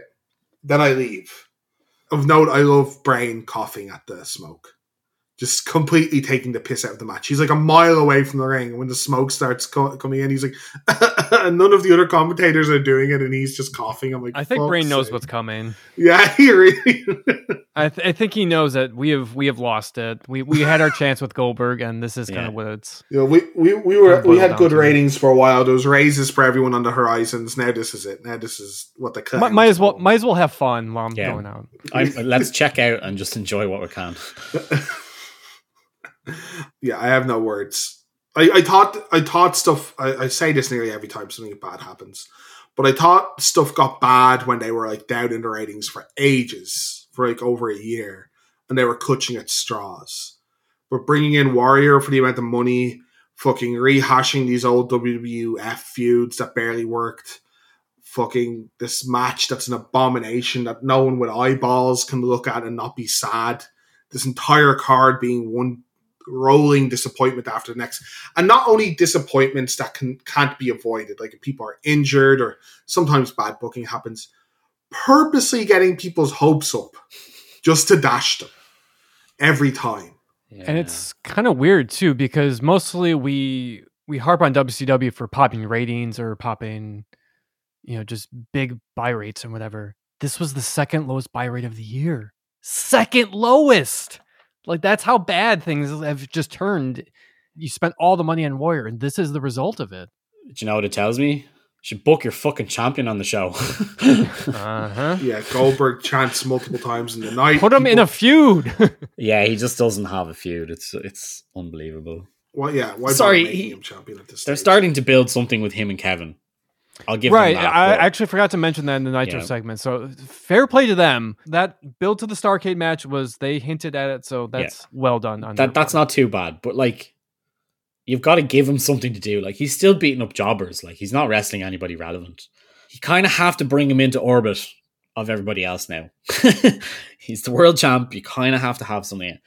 not not to jump too far ahead, but that's so funny uh, about the the kind of argument he had that he didn't want to wrestle Jericho. That was kind of beneath him, but he is fighting jobbers every week, guys that we don't see on TV, like Johnny Sweatpants and Trunks. You know what I mean? Like he's fight he's fighting these guys on on shows. Jericho's at least on TV every week. He's one of your th- champions. I think the distinction is he doesn't like the comedy. I think that's what exactly he said to Jericho. Was like, I don't do Oh, the yeah, comedy. that's fair brother. enough. Yeah, but yeah, that's fair. Goldberg He just was didn't green. get he it. just he, he just didn't get it. Yeah. So Every That- I- every good big, nearly every good big wrestler I can think of did comedy at one stage. if I'm remembering right, there were two title belts on this show. yeah, the rest of them were all in the cage match, right? Bret is US champion. Nash is half of the tag team champions at the No, stage. He's not. Is it not Giant and oh, is it Giant? Giant and Hall. It's. Giant and Hall. Oh, And Hall. Hall brought his belt, That's true. He did. Nice. and then the cruiserweight champion, cruiserweight. Yeah. and then every other belt isn't on. Well, sorry, Chris is is there with his belt. so Technically, sorry. TV. Yeah, not really. it's literally on the show though, so I'll give it because I was given like Wait, Hall is one of the only people who has a belt with him, like who who's TV champion at the moment? Chris Jericho. Jericho. Oh, Jericho's TV, not cruiserweight. Yeah, yeah, Yeah, yeah. Juvi's Yeah, that, that was a new development that just happened randomly. Yeah. yeah, Yeah. yeah. Uh, Giant helped him win the belt, basically. Fantastic. And that stayed relevant to the story later, right? Uh, they haven't brought it back up since. Yeah, Oh, excellent. No, excellent. and we'll never get brought up. Booker's been back on. Booker has been back on TV, by the way, Oh, oh yeah. Yeah, but it's Oh. all to get beaten up so Stevie Ray could get in to end of it. Go. So yeah, this match. Uh, this match ended war games, and it's I, I understand why now. But it's like it's one of those things we we've said about other companies have done this before. It's like that meme where you the kid puts the stick in his own spokes in his bike. It's like Eric putting like a hmm. stick in the own spokes of his company. Like, oh, fucking war games! It's so hard to shoot. Like you did, you you- none of this needed to happen. It could have just been two teams. It could have just been two teams. It could have been the same rules as it always is. One of them is Team Warrior. One of them is Team Hogan. That's Not even that. Just you just yeah, you just book it better. Uh, did you- There's a lot of other things you can do. Didn't even need to be teams at that rate. Just tell them that they're all by themselves. Yeah. Mm. Ten man scrum. Ask them to do some moves. That's that's something original on your on your wrestling show. I'm gonna put a rule into the next war games they have. At least two moves each that aren't Or- a punch. You know, if you're gonna highlight Hogan and Warrior, which I understand the reason you're gonna do that, I understand. But how about you put them at the beginning of the match? oh man, Yeah. nope. At the end of the match, Wh- why? We haven't seen the the warrior in the mirror yet, have we? No. Oh yeah, that's next month. That's yeah, we get month. Ch- we get Chucky and Mirror Spot. Yeah, mirror spot is the best. Are we crazy because we can also see warrior? Never know. You'll never know. Oh, that's one of my favorite wrestling moments, to be fair. Yeah, this we've already voiced it a lot, but I'm going to ask you, gentlemen, what did you think of the show overall, and whose side are you on? Uh, you first, please, Connor. Oh, I didn't even write down whose side I'm on because there's there was just really nothing. I'm just gonna go Jericho again because he's just default answer. I would maybe say Saturn, but eh, I don't I don't know. It- the- all all the bad matches we had to watch with them, they kind of soured me on it. For the show, yeah, it's it's it was pretty much a slog to get- get through. Just not much happened. we're used to having like big overarching storylines with WCW, but for some reason, like past like three or four months, we've had like nothing really. I don't, I don't I'm not sure why. It's just because your I'm- I'm sure it's part of- on the show. champions on the show, but I, it's and it's something to do with internally in the company. I know Yeah. like different people keep booking the shows. I, I know, I think Terry Taylor and Sullivan they kind of like they're not booking the shows as much, and now this is kind of the era of uh, Hogan, Bischoff, and Nash is going to start entering the picture, and that's kind of why we're seeing a little bit of just sloppy and just stuff that just does not make sense and this is now where they're just rewriting episodes of Nitro on the fly as well, and it, it's just it's really showing at this point. How about you, Gus? Whose side are you on, and uh, what did you think of the pay per view as a whole?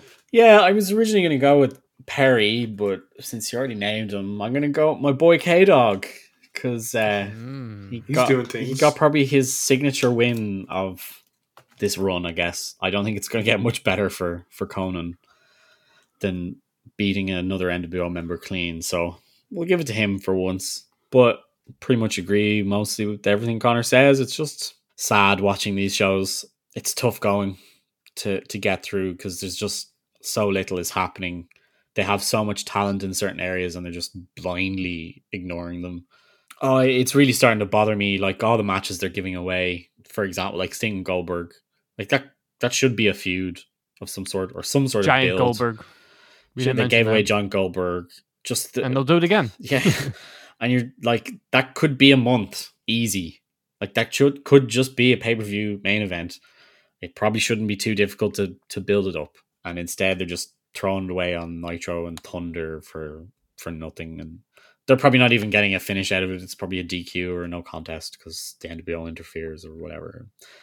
Yeah, it's eh, it's just really wearing thin. Like there's no, there's never any definitive answers. Like I think the reason I liked Saturn's match so much is because there's an actual end to it.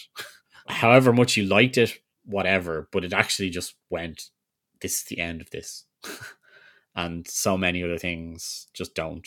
So yeah, really down on on it right now. This is real, I guess, because they had such a good year in '97. They're raking in so much money that it they don't they haven't noticed properly, and now they're in panic mode as like the realization that everything has been going not great, and now they have to figure out how to turn around. When obviously they're not going to. So uh, there's very few bright spots uh, in the company at the moment, from their point of view, anyway. Yeah, I think you guys have uh, have the right to be very down on the product at the moment. It is a hard, hard watch. I put off watching the main event for this for a while, to be honest. And to the day of recording, I most of the rest of the card watched, and I just couldn't watch the main. Nearly zero out of ten show for me. One of the worst I think we have watched so far. Do not Mm. recommend watching it. Not even comedy value. Yeah, Like usually, some of the bad stuff is like, you know what, this is funny. If you're into wrestle crap, watch it. But the Warrior stuff isn't even wrestle crap. It's just it's nothingness. It's it's boring. It's it's uneventful. Uh, as for whose side I'm on, Kidman. Kidman's free. Don't dare you powerbomb him. Yeah. Team Kidman, let's go. Uh, I think he's a champion the next time we see him. His singles push is going well, so uh, I'm I'm excited to see some cruiserweight Kidman I have. Going. fond memories of the Kidman Yeah. singles run. I really like Kidman.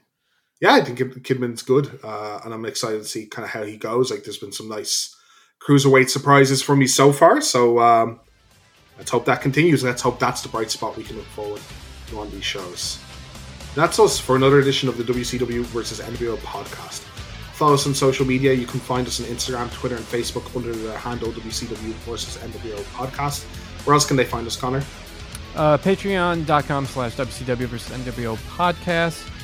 If you would like to support us for $1, you can get some bonus episodes. We do some Nitro flashbacks and also some other random wrestling events that we've done.